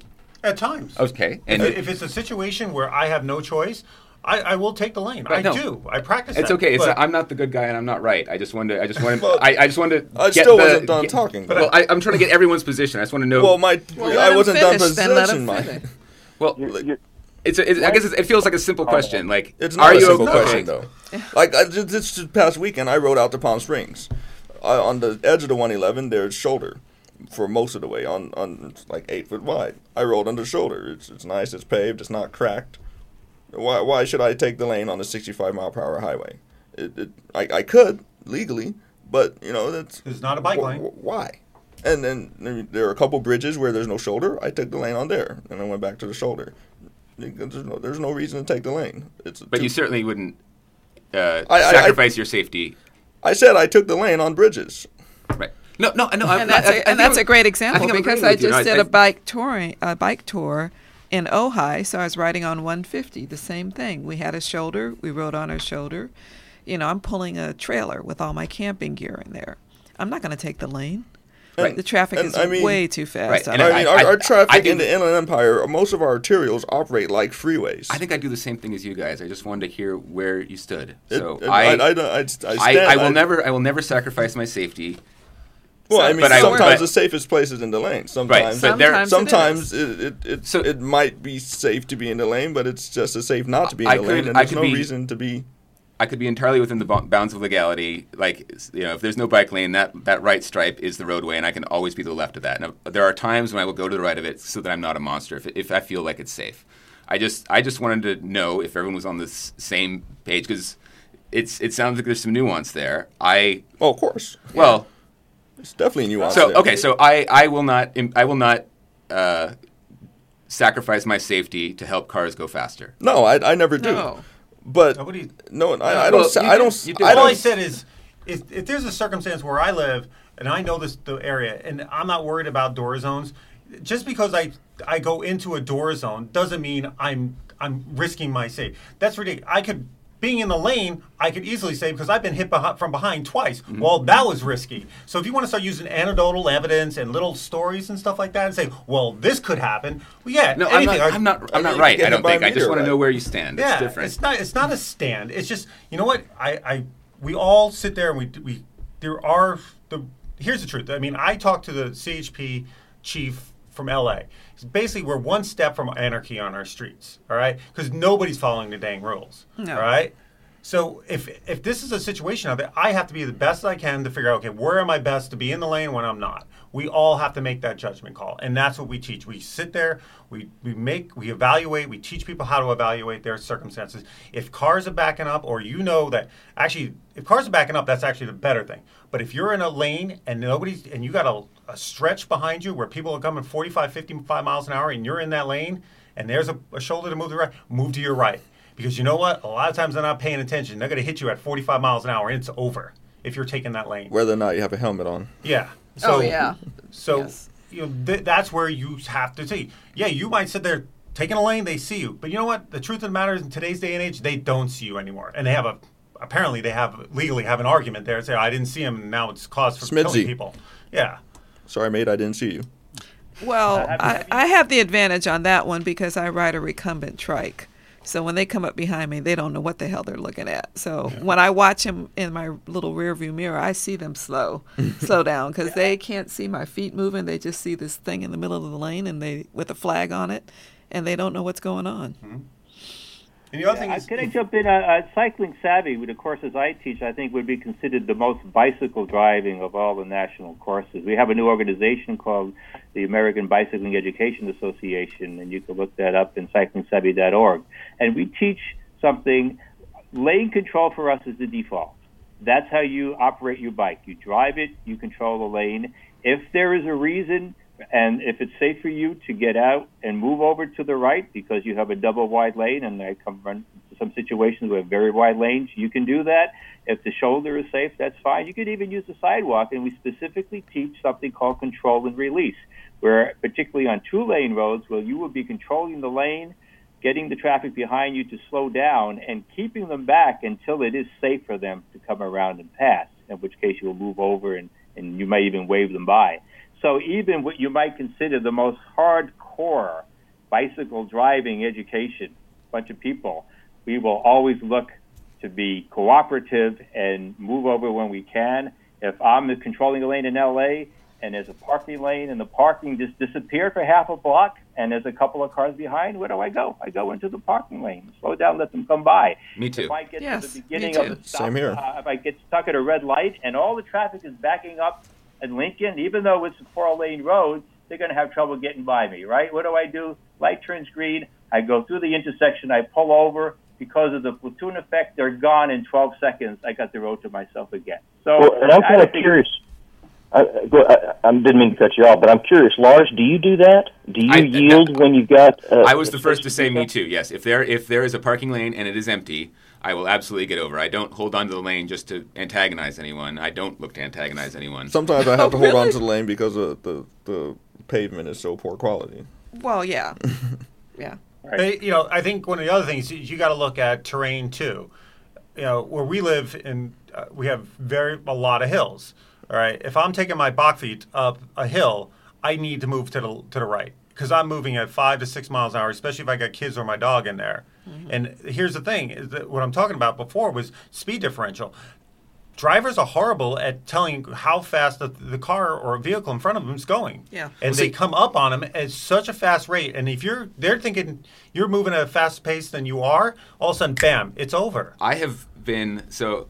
My experience is a little weird in that I've owned some of the weirdest stuff you can drive. So I had, you know, I, I grew up riding around on a 125 Vespa where I was always in people's way, and you just you're in people's way. I had a diesel Vanagon, right, seven passenger van, 1.6 liter engine, 48 horsepower. I'll be going up a mountain pass sometimes in the first, second gear, going like nine miles an hour on the Sure. highway. It's a car. It was sold here. It's legal. It's fine. It goes pretty slow sometimes. Very and slow. if you get used to that and you just accept that, like, you know, the world was not, uh, you know, nowhere in any of our founding documents is there anything about a V8 engine, right? Like, um, sometimes you're slow and it's okay. And even in a car, sometimes you're slow and that's okay. Oh, great. But even in a car, when you're slow, you keep right. Yeah, but you don't get on the sidewalk. But some I see right a lot of people riding on the shoulder when there's a painted was that? shoulder. Gary? Yeah, I was saying that uh, the basic law for traffic is first come, first served. There is no law that says speed or size has priority. And related to the comments about misjudging speed, uh, there are, uh, interestingly enough, uh, there are uh, rear end crashes on the Pacific Coast Highway. And what do they involve? Cars and cars. When you see a car in front of you and you're not really paying attention, you assume that it's traveling at your speed. When you see a bicycle in front of you controlling the lane, what's the reaction going to be? Hey, I better slow down. I better change lanes. And so it's actually uh, could be considered safer to be controlling a lane with a bicycle because it's obvious that you're going slower. And if in a prominent position, and I got again videos on the PCH and lots and lots of room, I'm getting eight foot passing distances by getting cars going around. And the cyclist right up against the right lane and uh, the right fog line or in the shoulder are getting cars squeezing by. In fact, that they're weaving in and out of the shoulder because it keeps disappearing. So there's just a couple of comments there on rights of first come first serve. Uh, on a multi-lane road, there is there is very very not very often reasons to have to move out of the way for, for traffic behind. And uh, everybody's familiar that on a two lane road, if you have five or more vehicles behind, you do need to pull off at the first safe opportunity, right? People know that? Yes. Right. Yes. In California. Right. Which, Right. which in And theory, for a in bicyclist, still Monica say is everywhere. have specific pullouts. That's not everywhere, but it is in California. But again, it has to be, uh, you know, at a safe spot, and you need to go there. But that only applies on two-lane uh, roads and not on multi-lane roads. And when you have five or more vehicles. That's right, Stuck five or more and a two-lane road. I, I feel free to ignore that one sometimes because if I'm riding home at night in rush hour and there's cars everywhere, you know, riding up uh, in like Franklin up in Los Feliz, uh, I am gonna just have to get off the road for two hours because there's always gonna be five cars behind me. So, scofflaw. Mm-hmm. Okay. Um, so, Oh, hi, Nick. hi, how you doing? Did you fall asleep Hey, out a there? moderator. Yeah. Where were you? Did bring us how tea? how are we doing? We're doing We're great. great. Yeah. Yeah. Do, do we need? Do, is there anywhere we need to get to? Is there any any? Uh, uh, it, th- there's a history to this, and you know, people stumbling upon this might not. Yeah. I mean, it, Well, I- what- it stems from John Forester, I would think. Well, it may even go further back. But I mean, if you look at it, that that's where it stemmed. I mean, where, where we where we are now is due to lot of his teachings. And they are. Uh, th- th- basically, what we're talking about, um, bikes have a right to the lane. Uh, you know, controlling the lane. It, it basically a vehicle, no different than Well, a I mean, car. he, and he was involved in drafting this legislation in the Yeah. 70s. Yep. yeah, John, Exactly. You can read his story on his website, johnforester.com, I believe, right? And he wrote the uh, quintessential book, which is what essential cycling, If, if Effective. effective, Effective cycle. effective then- and then- cycling. along with John Franklin, you- who wrote if you Cyclecraft. Want to sort of see the development and evolution of some of that thinking. I highly suggest you go to the website iamtraffic.org. Okay. And you can find all kinds of. Uh, one of our guests was talking about diagrams, and and there are interactive graphics there. You can go and set up a road and say how wide is the travel lane, how wide is the bike lane, what size of the vehicles coming by, and you can see the passing distances. Uh, you can see uh, The draft from the of why trucks. It makes sense to be controlling a lane versus encouraging uh, motorists to squeeze by. So check out iamtraffic.org. They have great illustrations.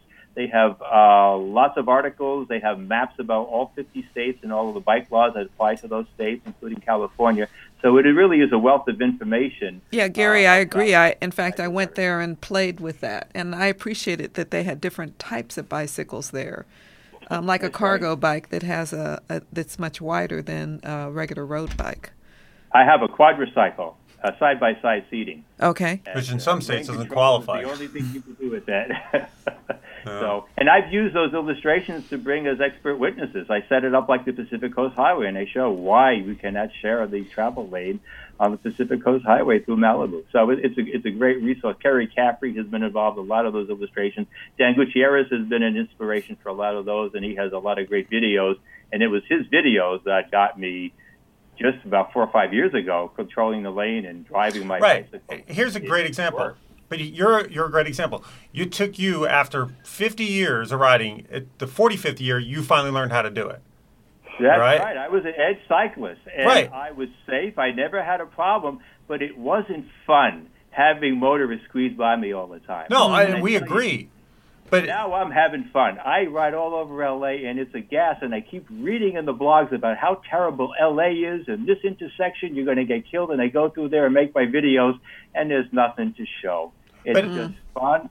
And I'm in San Francisco now, and I was going down uh, Bush Street and Euclid, and with the traffic and rush hour, and and it was just terrific. Uh, it just really does work. Um, and whenever I can make things more convenient for motorists without jeopardizing my safety, I'm happy to do that. Wave to people as they come by.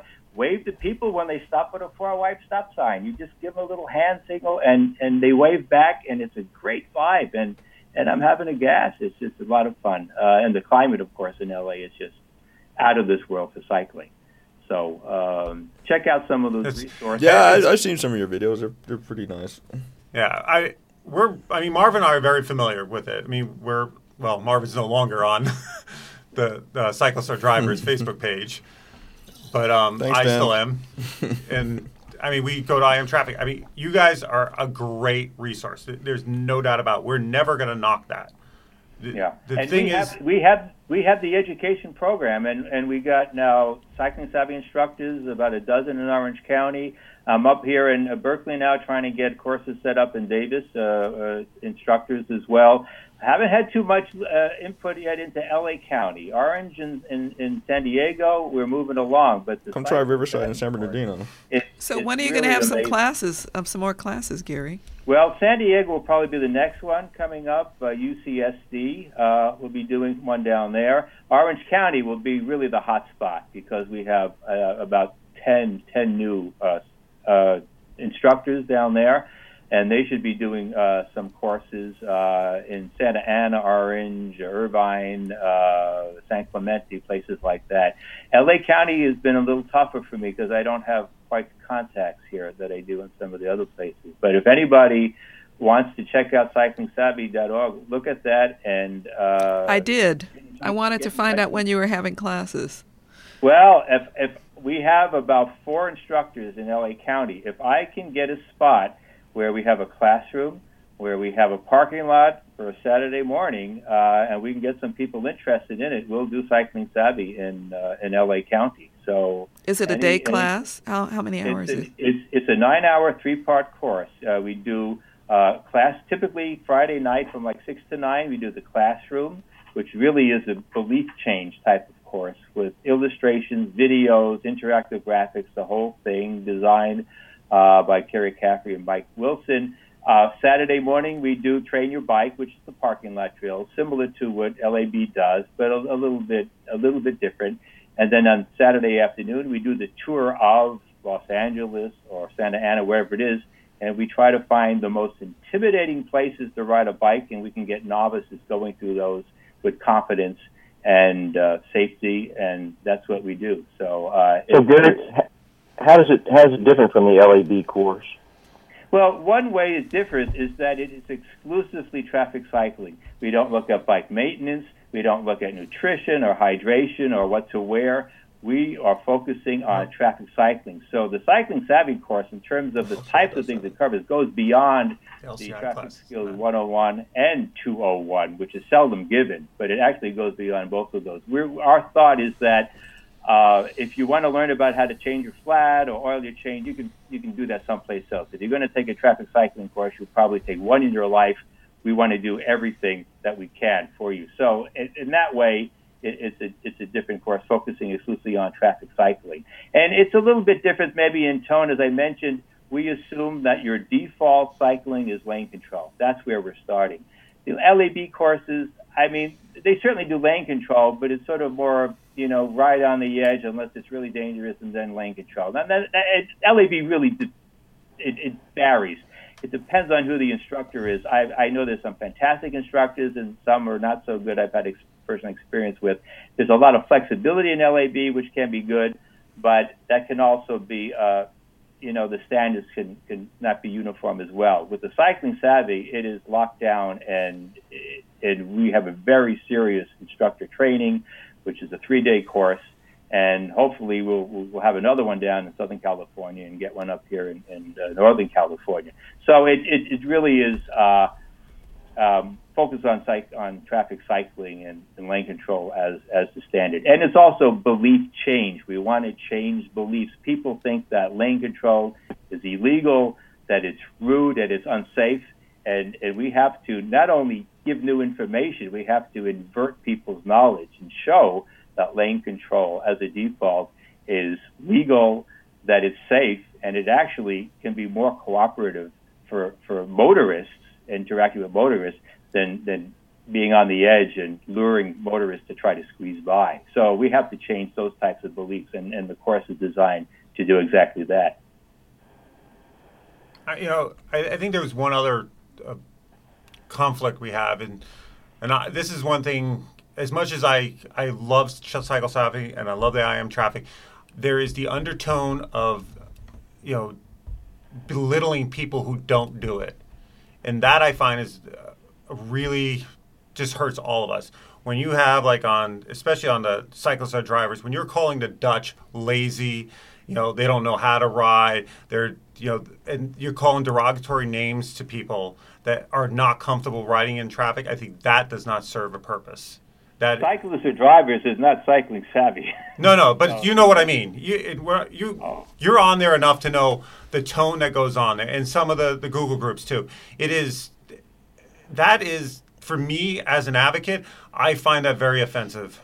It- So and I you don't ride the way I say, or get out. Yeah, exactly. exactly. You do And- it this not way, only get out, you're, but- you're incompetent. Yeah, but if you don't do it this way, you're traffic incompetent or you're dumb or any. the- Yeah, the- I- uh, those. Oh, Believe so name, name calling and churches of correct theology are wrong. yeah, Yes. and but it's uh, common. But but the problem is is that many of the prominent figures, many of many of the prominent speakers for bicycle driving or for vehicular cycling have been very guilty of that. And anyone who questions or asks questions I- or why think- shouldn't I do this, they get a big blow up in their face, and they're like, you know what? Forget I even asked. I'm not. I'm not my nu- interested my anymore. nuanced answer is you're right. However, I think that the w- where we have a real problem, and I mentioned this at the Pedal of panel, is that like here in Los Angeles, the only people speaking for cyclists are either 501c3s who by law cannot get involved in politics, or trade organizations like the ones we talked about before.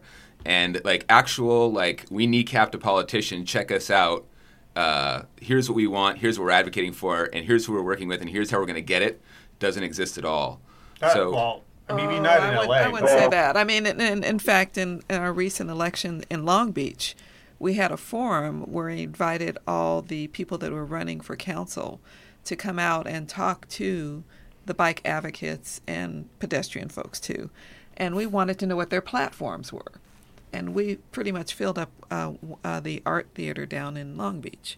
So there are people out there trying to get the message out. Well, that's You- you that's a message, but I think I think so. From my perspective, I think there's there's not been enough of cyclists actually going out and advocating for themselves, and I can see when people I take the lane all the time. That- no, I mean I'm talking about big politi- I'm, advocate. I'm- but I'm talking about politically as well, right? Politically, well, politically, that's a different Right, but thing. that's what I'm talking- Yeah, that's what I'm talking okay. about, Well, oh, you're moving But the I mean, conversation. look what Samantha Ollinger did, and she created Bike SD. Right. So I get I get what I'm the apology I'm making for the people who get involved in name calling and outbursts. I think that uh,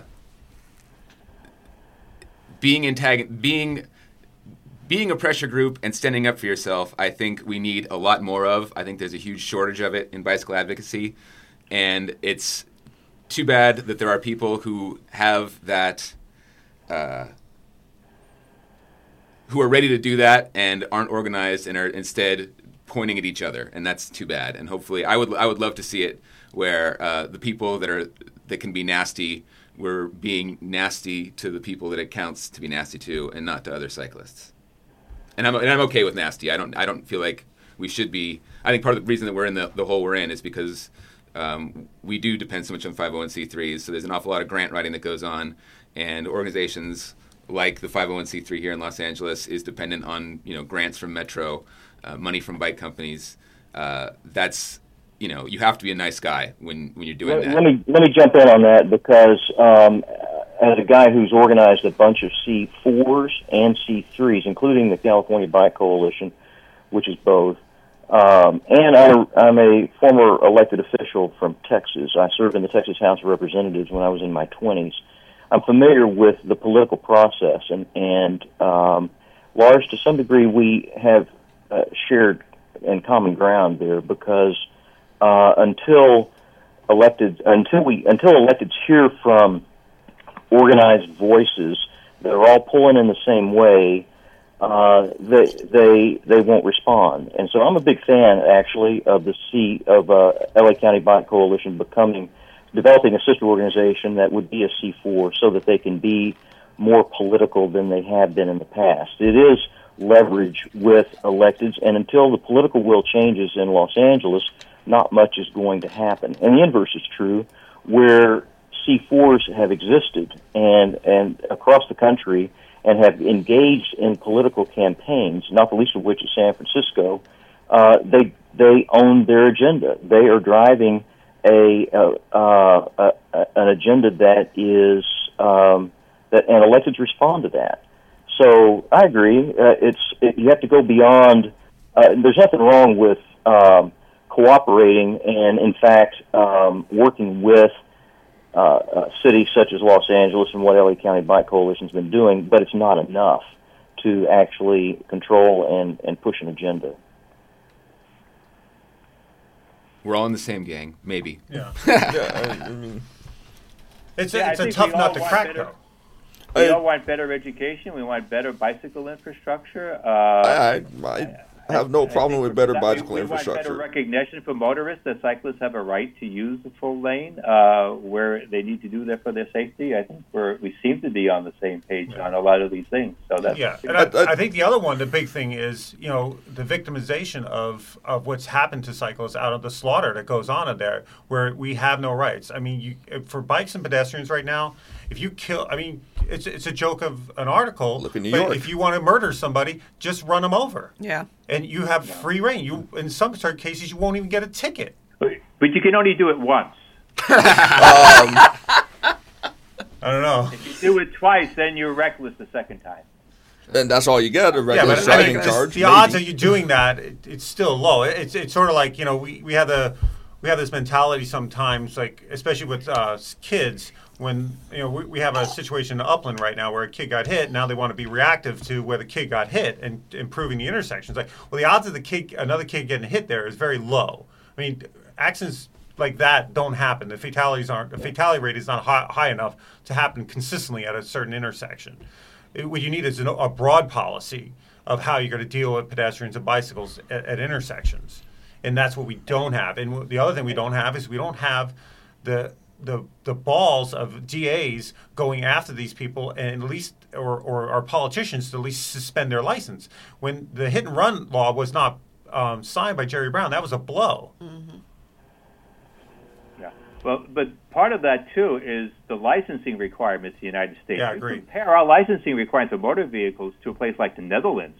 Yeah. Uh, it's we have vending machines essentially for licenses, and when you look at motorists that are involved with serious crashes with cyclists and cyclists, you will very often see a whole history of previous violations for speeding and DUI and other, and they keep their license Oh yeah. because why? Because take somebody's license away in the U.S. and you essentially you're considering that you you know like castration. I mean, Yeah. you, Well, Well, that's, I- that's I- changing for DUI, though. But that's I mean, quite a it- bit. in, to be in fairness, in the Inland Empire, uh, in many places you really almost can't get around, live without a car.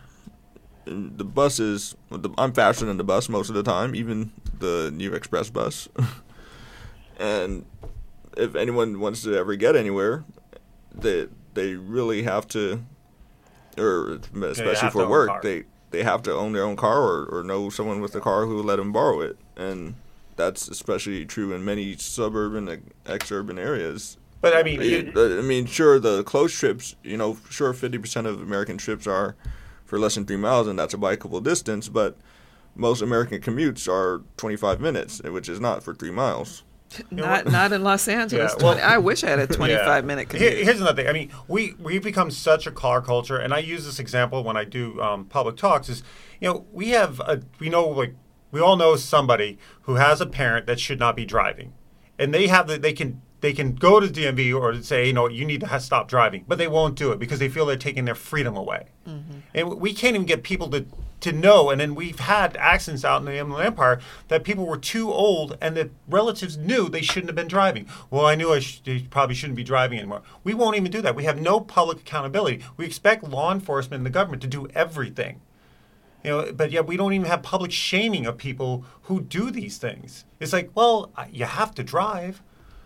And I I don't No, get get and, that. and it's, it's, a, it's a shame that, I mean, to be fair, to keep using the Netherlands, in the Netherlands, you the highest cycling percentage is going up among the elderly, elderly, those over 60. And here I couldn't dream of most elders in America taking the lane anywhere. Mm. Hey, wait a minute. I'm over 60. What are you talking about? You're an active citizen. but you out at the Coachella Valley, it's a perfect example where they're they're realizing they are not going to get people on those streets. You know, Ramon 101, people are not going to ride on the streets. You know, the elderly. So they're building the CV link. They're they're they're creating other opportunities for people to ride out there. Mm-hmm. Because I mean, you have the transportation element, you have the recreational element. So how do you serve those needs? Right. So I think What's that's that? why the, the multi-use passes are great. let me let me I, I agree with that. Let me put a smiley face on and something positive on this. In our lifetime, even those of us that are a little bit older are going to Mature, Charlie, mature. Yeah, right. Uh, is we're going to see something very interesting happen, and that is with autonomous vehicles and technology. We're going to have cars. Right now, we have cars on the street that uh, that recognize pedestrians and bicyclists and will override the car driver if they don't respond in time. Within the next ten years, we're going to have uh, uh, we're going to have more cars like with that technology in place. And you know, from a bicyclist standpoint, I can't it can't come fast enough Agree. to get to override drunk and distracted drivers. And so uh, I'm a big fan of that. And I think as an advocate uh, that I'm all over uh, supporting that technology coming online uh, sooner rather than later. I think it's going to make a huge difference in the statistics. I agree. But there's, there's No, a I- danger there too, Charlie. The danger is that some of the technology requires vehicles to communicate with each other. So a bicycle is going to be equipped with the same type of uh, technology as well, or are we going to be eliminated from certain roads where that's required? Well, no, actually, actually, no. The, there. tech the no, the technology is is is high performance Wi-Fi, and it it acknowledges what the the uh, uh, obstacles are out there and adjusts the car uh, the speed accordingly. And so it's it, it'll it'll see a child running out into the street. It'll see Yeah. uh, a deer crossing. It'll see a bicyclist. It'll see a pedestrian that's still uh, in, in in the path and over, and and brake whether the driver knows it or not. Is, is Wi-Fi what you're talking about, or something else? I don't think it really matters. It, Well, It doesn't matter. It's Okay. Well, technical also, they also have cars that are video recognition too. They, they're using video and infrared to recognize obstacles and, and movement. You know, obviously, Right. if uh, bikes don't have to be equipped because you're not going to equip a deer with some kind Right. of you know Right. whatever Or a kid. or a kid. Yeah, you're not. well, gonna I have mean, everything. there there are discussions of of including the technology into clothing, and of course, I went to a ULI panel earlier this year, and a car designer was saying, you know, the car industry is doing its part to make the road safer. When is the bike industry going to step up and do its part? Yeah, but that, and uh, that's disingenuous too, because you look at collision rates. I mean, it's yeah, fatality rates are going down, but collision rates have, have not Are gone down that much. Yeah, they're flat. And you look at it, it only costs more because these cars cost more. I mean, what was it? Well- 2012, 434 billion dollars collisions cost. right now, the thing that's the hugest brake on autonomous, uh, you know, computer-driven cars is the liability. Like Oh, the, yeah. the the car manufacturers don't want to do it if they're the one if it's their algorithm that's liable for someone getting killed.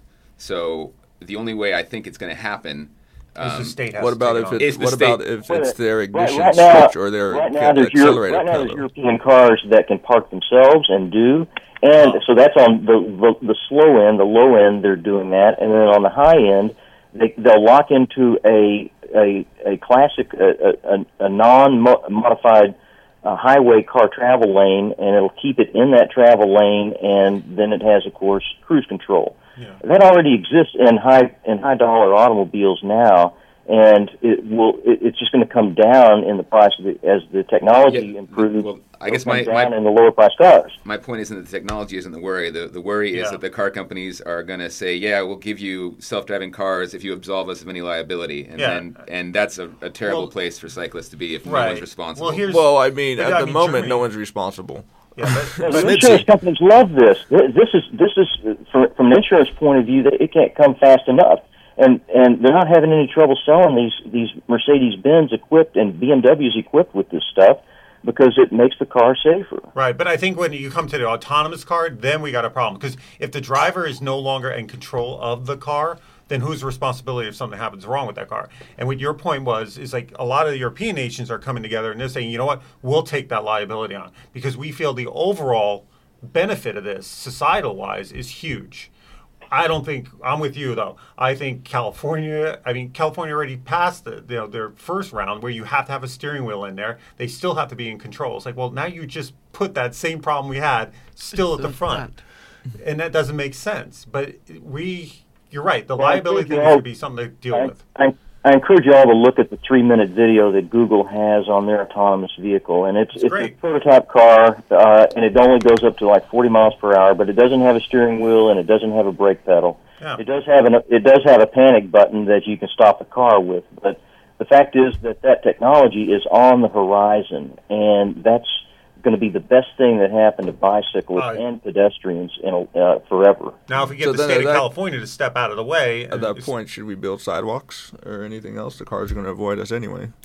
Yeah, that would be. I mean, that would be the ultimate. It's like when we don't have to worry about that stuff, and you know, no matter what, the car obeys the speed limit and keeps keeps it safe no matter where it is. Well, and, and that brings up another point. I mean, currently, autonomous cars and au- autonomous anything is really what is programmed, but they are developing AI. So, what happens when they get the AI cars and it says, you know what, I feel like I can go faster in this area than the speed limit is? yeah, Are- are we back we're- the same I'm hoping- problem? You know what? I'm, now we're Just with way more too down the sensors. future. Oh wow. Yeah. You know, there's another technology that's happening right now. I wonder what you guys think about the uh, e-assist uh, uh, e- e-bike. Oh, yeah, great. I see more and more of them in LA. I see them on the bike path, the beach path, which I don't think they're supposed to be, and they're Uh, moving. yeah, they when can- I see a little old lady, you know, go by me on a hill, and I'm going as fast as I can, and they go by me. What is that? Well, you And think that, that Gary, I- I think- Gary, I recently um, uh, used the e-bike for one week, and I decided I would see how little car driving I could do. Mm-hmm. I made one trip that week. I had to take my granddaughter to school. That was the liked only. I that's the only reason I got in my car. I put 200 miles on that e-bike that one week, running errands, doing my shopping, going to meetings. I had So a now- ball with that thing. So, what does the fact that people now could be riding, non athletic people, at 20, 25, and faster miles an hour, and they're going to be riding these e bikes and they're going to be riding them like bicycles? And what does that mean for how they should be educated? And what does it mean for the bicycling infrastructure? Oh, I, right? I mean, Are I, they going to be in cycle tracks going at 25 miles an hour? Which No, no, they're I- I- I- actually I- 20 is the top speed that they're they're Well, supposed to go. Yeah, it's, I mean, Yeah. it's it's like it, if a cycle track is designed well, it should be designed for at least a 25 mile per hour minimum. I, I know current class one standards call 20 miles per hour the minimum. and I'm sure it's pretty easy to get that requirement waived for some reason or another. Um, current class ones also say 30 miles per hour if mopeds are allowed on the um, path. I think we should raise both of those design speeds so- by five you- miles per hour. You can envision motorists turning right into a driveway with bicycle e-assist bicycles going at 25 or 30 miles an hour on the cycle path. I, I, I I've seen it happen in, in the Netherlands. I've, I've Yeah. it- the the people slowed down, waited, yielded. I mean, of Yeah. course, they have the yield to to vehicles on left or right, whereas we, you know, we don't. But I, I know CalBike wants to make that a platform for this year, it, it, it, or next year. Of course, up in the airfield actually You know, it's But- my experience with cycle tracks is that, that that may be designed for that, but very few people are. no, yeah. I agree. But but we should design for that. We, we should design Okay, so, for. so maybe we will. Back to e-bikes. The fact is that um, the, they they they uh, the people who are using e-bikes in California and elsewhere today are mostly senior citizens and people who want one they can afford it, and two they're looking at it to get across to, to for the for the pickup from zero to get across a busy street or, and so forth. Um, it's here to stay, and the question is, how is, is that speed going to be a uh, uh, a dangerous condition? Well, you know, I'm a fan of speed limits on multi-use uh, uh, trails where you've got you've got pedestrians and bicyclists mixing. I'm, Uh, I'm, nobody, in my opinion, uh, for, on those types of trails, we uh, on as of any kind of conveyance shouldn't be going more than about 12 miles per hour, and, I- and less than that in in uh, uh, very condensed or very dense uh, uh, situations. And so it's about managing those speeds. It's not necessarily uh, they they're they're not going that much faster than we can go. The question is what is prudent. I, I'm I'm not really in big favor of speed limits on bike facilities since most people can't really ride fast enough to. So you want to be you want to bar pedestrians from them then, or I, I I mean, Well, no, if, if, if told- you're no, if he you're said bike facilities. if your bike facility has that many pedestrians on it, then it has a design flaw. They should have built it either wider or built a separate sidewalk. And that that's the simple fact of the matter. And you, if you go to the Netherlands, you'll see plenty of bike facilities with a sidewalk beside them, and some of them are actually old streets that they close the cars and hey now the the whole roadway is is the bike path is the fietspad and there's the sidewalk is left over, and you know you most of the time scooters, uh, the slower scooters are allowed on those and legally they're supposed to be limited to what 40 kilometers per hour? Many people modify them and they're not limited to like 70 and so so on multi-use paths, Charlie advocates 12 mile an hour speed limit. You Mm-hmm. don't, or I, I, I advocate uh, there should not be a multi-use path that requires uh, cyclists to not be able to ride faster than 12 miles per hour. They, they should design it better. If you're going to expect that many pedestrians on your multi-use path, you either need to make it wider or build two separate paths, one for bikes, one for pedestrians. Okay. And let's can I'm we with go back to e-bikes? Can we go back to e-bikes, Charlie? I don't necessarily agree with you that most of the people riding e-bikes are seniors. At least my experience with the research that I've done, there are people that are buying them because they want to be able to commute to work. There, there's different reasons for buying them. So I, I don't, I haven't found Okay. that it's mostly seniors that are riding the e-bikes. Okay.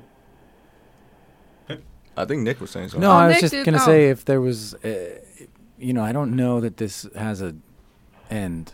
This unless we just When they kick us out the Well, we're, studio. we're cruising, we're cruising right in at two hours, which feels about right. yeah. Do, do you want to have a closing closing thoughts, or do you want to? Yeah. I think that's fine. Mm, we, we can close. We can keep going. It's up to. This is, we can we can live for another day. I think. I mean, I uh, I don't think I I. So I'm obviously uh, I don't want to say hyper aggressive, but uh, I I know what it is I want, and I very much want to find other people that want what I want, and I want to work with them to get what we want. And I hope that that's. I hope there are other cyclists out there who are not interested in uh, using you know facilities building as an evangelical sales effort. I mean, in my personal life, I love building a bike for somebody or fixing their bike or you know any of that. I, I mean, I love I love it when people come to cycling, but as a um, I don't trust the county of Los Angeles to do it right, so I don't. I would rather my political will, what little you know, little amount of juice I've got, I'd like to spend on making things better for me and other people who ride bikes. Okay. Well, I mean, I, I guess I would call myself what you'd say a, a pragmatic bicycle driver, and that you know there's a different approach for different situations. Uh, high speed arterial, which is the common feature of the Inland Empire, most of those could do very well with the cycle track, and they're since they're they're the model arterial, they have no intersection conflicts, hardly any intersections either, because they're designed as an arterial with no access, and you know it would more. I, I don't see a problem with facilities that are bike specific when as long as they're done properly.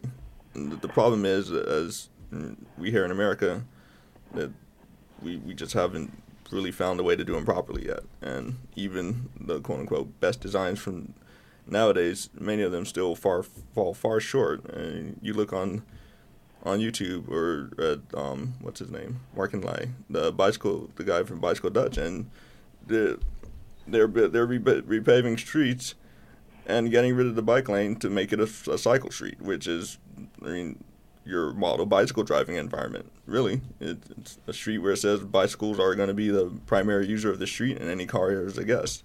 And I've ridden, I've personally ridden some of those streets in the Netherlands, in a town called Assen.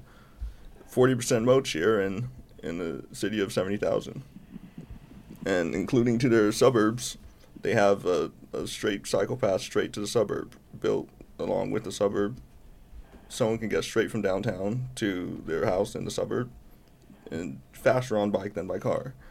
And so it, there's no one solution for every single place.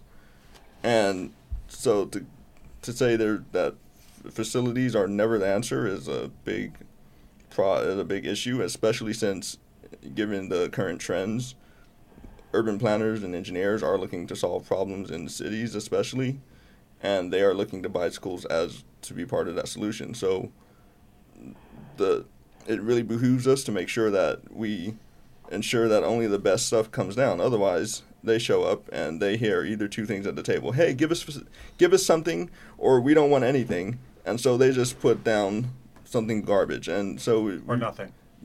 Yeah, and, and so we really need to make sure that, the, especially the standards are updated. You know, there should not be a, a four foot bike lane with as, long as three feet is left of the seam. What kind of garbage is that? You know, and and it, it really could be done better as long as it's planned better. So as long as we get some planning and some good standards, we should be going better. And also bike signals. That, oh, that's one other thing I guess we missed we always hear that those would lower um, the experience for other users and for bikes. No, the signals don't do that. It's the timing, so make sure you time them properly. and um, my focus is on education. That's what I'm really about. I know that we need to have more people educated so they are empowered to go out there and ride. And I love teaching, especially women, because somehow they can hear one thing from a man, usually their husband or boyfriend, and they hear me say the same thing, and they take it from me, and they're ready to go out and they're ready to ride, and they're ready to take the lane, and they're ready to hear those sorts of things. So for me, I think part of it, I love infrastructure. I think infrastructure is great. And like you say, Marvin, well done infrastructure. But we also need to educate and educating, as we talked about before, with children, but also adults, because there are a lot of adults out there riding. And in my neighborhood, we have some minorities that ride on the sidewalk and against traffic, and it drives me nuts. And I want to just get them in my class, educate them. I mean, I, I can't tell you how many people I've had in my classes where I had one woman who was in her 50s and she had never ridden with the traffic her entire life riding a bike. Must be safer, right? well, she was terrified to ride with the traffic, but in the end, she realized after we talked about why you don't do that, she realized that, hey, she's lucky she's still alive after all the bike riding she's done. So for me, infrastructure, yes, but education, not just with children, but also with adults. We need to have more education. We need to figure out how we can make education more accessible and make it fun. There's nothing worse than sitting in a classroom where you're pinching yourself trying to stay awake because what you're being given is so stinking boring that I'm asleep. My head's on mm-hmm. the desk. You know, I I like teaching very short classes. I, my classes, my favorite class is two hours long and 15 minutes of it is lecture. The rest of it, we're on our bikes and we're on on the street, and we ride a little bit, and then I talk about the door zone, and I demonstrate what the door zone is all about. Then we jump on our bikes and ride some more. Let's talk about scanning. Let's talk about this. Let's talk about that. let's talk about planning a route. How do you plan a route using parallel routes? How do you make a left turn without actually turning left? a series of rights because maybe that's all that person is, is able to do at this point. And we can talk about what you can do to progress. So let's make bike education fun. Make it easy to do. Don't take somebody's entire Saturday and bore them to death and then make them pay for it too. Come on, let's get real. So those are the things that, that are important to me is getting that education out there in addition to infrastructure yeah, usually when I'm riding, and I, I pass a lot of sidewalk riders, a lot of gutter riders. I tell them, I try to educate them as I ride by. Yeah, yeah, yeah. I, I, I do too. Varying degrees of success. I think on yeah. that point, you know, with that is we got to realize that for a certain segment of the population, that bike biking is just another. It's just a faster way of walking. Yes. And they were always taught to walk against traffic. Exactly. So it, it's it's not and they're riding at such a slow speed too that actually the sidewalk thing isn't a deal because I mean that's oh I've seen a well, lot kids, of people hit. But I mean you see where we live in the suburbs, you can't. I mean, kids ride on the sidewalk. Sure. There- There's no We're not the talking- sidewalk. That's Yeah. that's yeah. We're Right. not talking about kids. We're Right, talking, right. But I'm just saying, it's just, it's just there. There's circumstance. Everything comes upon circumstance. Sure. So I, I, I recognize that. Uh, I would add that you know, for me, one of the primary fact, things that I look at is that the more people we get on bikes, the more political power we have, the more we can, and more representative power we have. Sure. And sometimes you, that is hard because you have a chicken and egg problem. People are scared to ride, you're not going to get them on a bike. Yeah. And we, we fight that all day. And the misconceptions, um, you know, what people, how people perceive us. I mean, we have the, the lycra connotation to the, you know, the homeless connotation. I mean, we, we have three co-ops we run. We, I mean, people won't come in because we have homeless people in there you know and so we have we battle those all those stereotypes and stuff like that and until we kind of come together and realize okay we have a lot of problems. But the more people we get on bikes we, we pardon the pun but we develop that critical mass where we know the more people we get on the bikes the safer it becomes for everybody including motorists. I mean that's really what uh, we focus on I have a problem with getting more people on bikes that are not educated. i knew you think- would I think the greatest risk to my safety as a cyclist in Los Angeles are other cyclists, not motorists. Motorists may be speeding, but they typically don't go right through red lights. Typically, they ride in the right direction. Uh, they're predictable, and when I am controlling the lane, I'm part of that system. But I, I live on foul. I, I can see uh, a, a, a Pershing Drive, which goes down to the beach, and there must be hundreds of cyclists that come through there every week that I can see from my dining room table, and more than half are on the left side of the road making that left turn with poor sight lines. And at night, probably more than half of them don't have any lights on at all.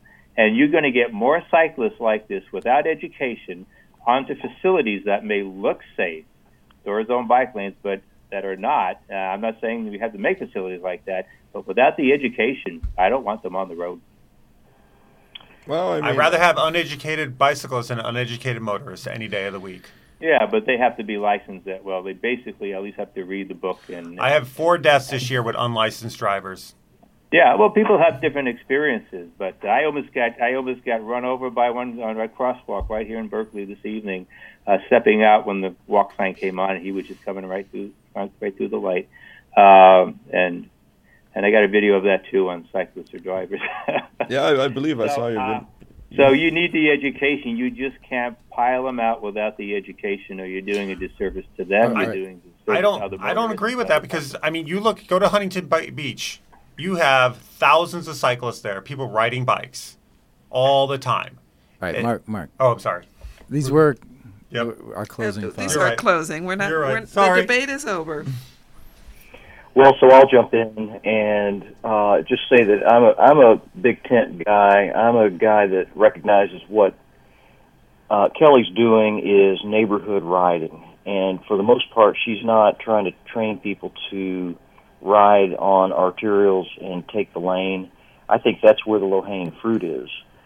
Um, and Wait, so I ne- neighborhood or, or taking the lane?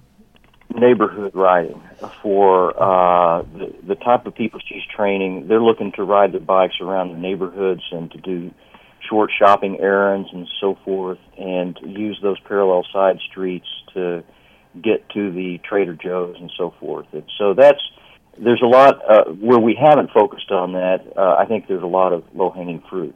And I'll close on this. We're you know, uh, 2017 is going to be the the anniversary of the first bike lane in America in Davis, California, and we brought the conversation a long way to to such that in 2017, California Bicycle Coalition will be hosting a World's Fair of bicycling. It's called the Summer of 17 Bicycle World's Fair, and uh, you'll be hearing more about this. But we're going to be inviting a million people to California to ride bikes, and um, we're going to be celebrating bike culture in California uh, and we, we've got lots of motivations to do this, not the least of which is in uh, for a lot of novice cyclists, open streets events, ciclovia type events are a way to experience cities uh, like never before. And so we'll be doing a bunch of promotional campaigns around uh, uh, open streets events and uh, celebrating cycling in 2017. You'll hear more about that. I've enjoyed the conversation, and thanks for including me. Thank you. Thank you, everybody. Thank you for Thank inviting you. me. Thanks. And have a, let's go to sleep. Good night, everybody. That was fun. I agree. Thanks, Gary. Hey, yeah, okay. Kelly, you still there? Danny? Uh, Yeah, Kelly yeah. took off her headphones. Wait, let me see Oh, if I can. Kelly, It seems like every time. Kelly, Do you want to keep this? Can I keep? headphones, Kelly. Oh, headphones? Oh. No, I just yeah, I just wanted to Kelly to get some more information about what you're doing, and if you want about CyclingSavvy, you might be a long uh, Los Angeles County person. So I have your email from Nick's message, Yes, so I can send you some stuff, and maybe we can get together sometime. And, I would love to.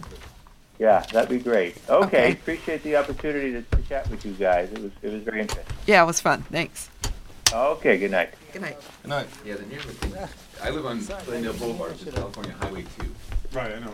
So I've got no, you know, like, like that's sort of neighborhood segment, so there is no, you know,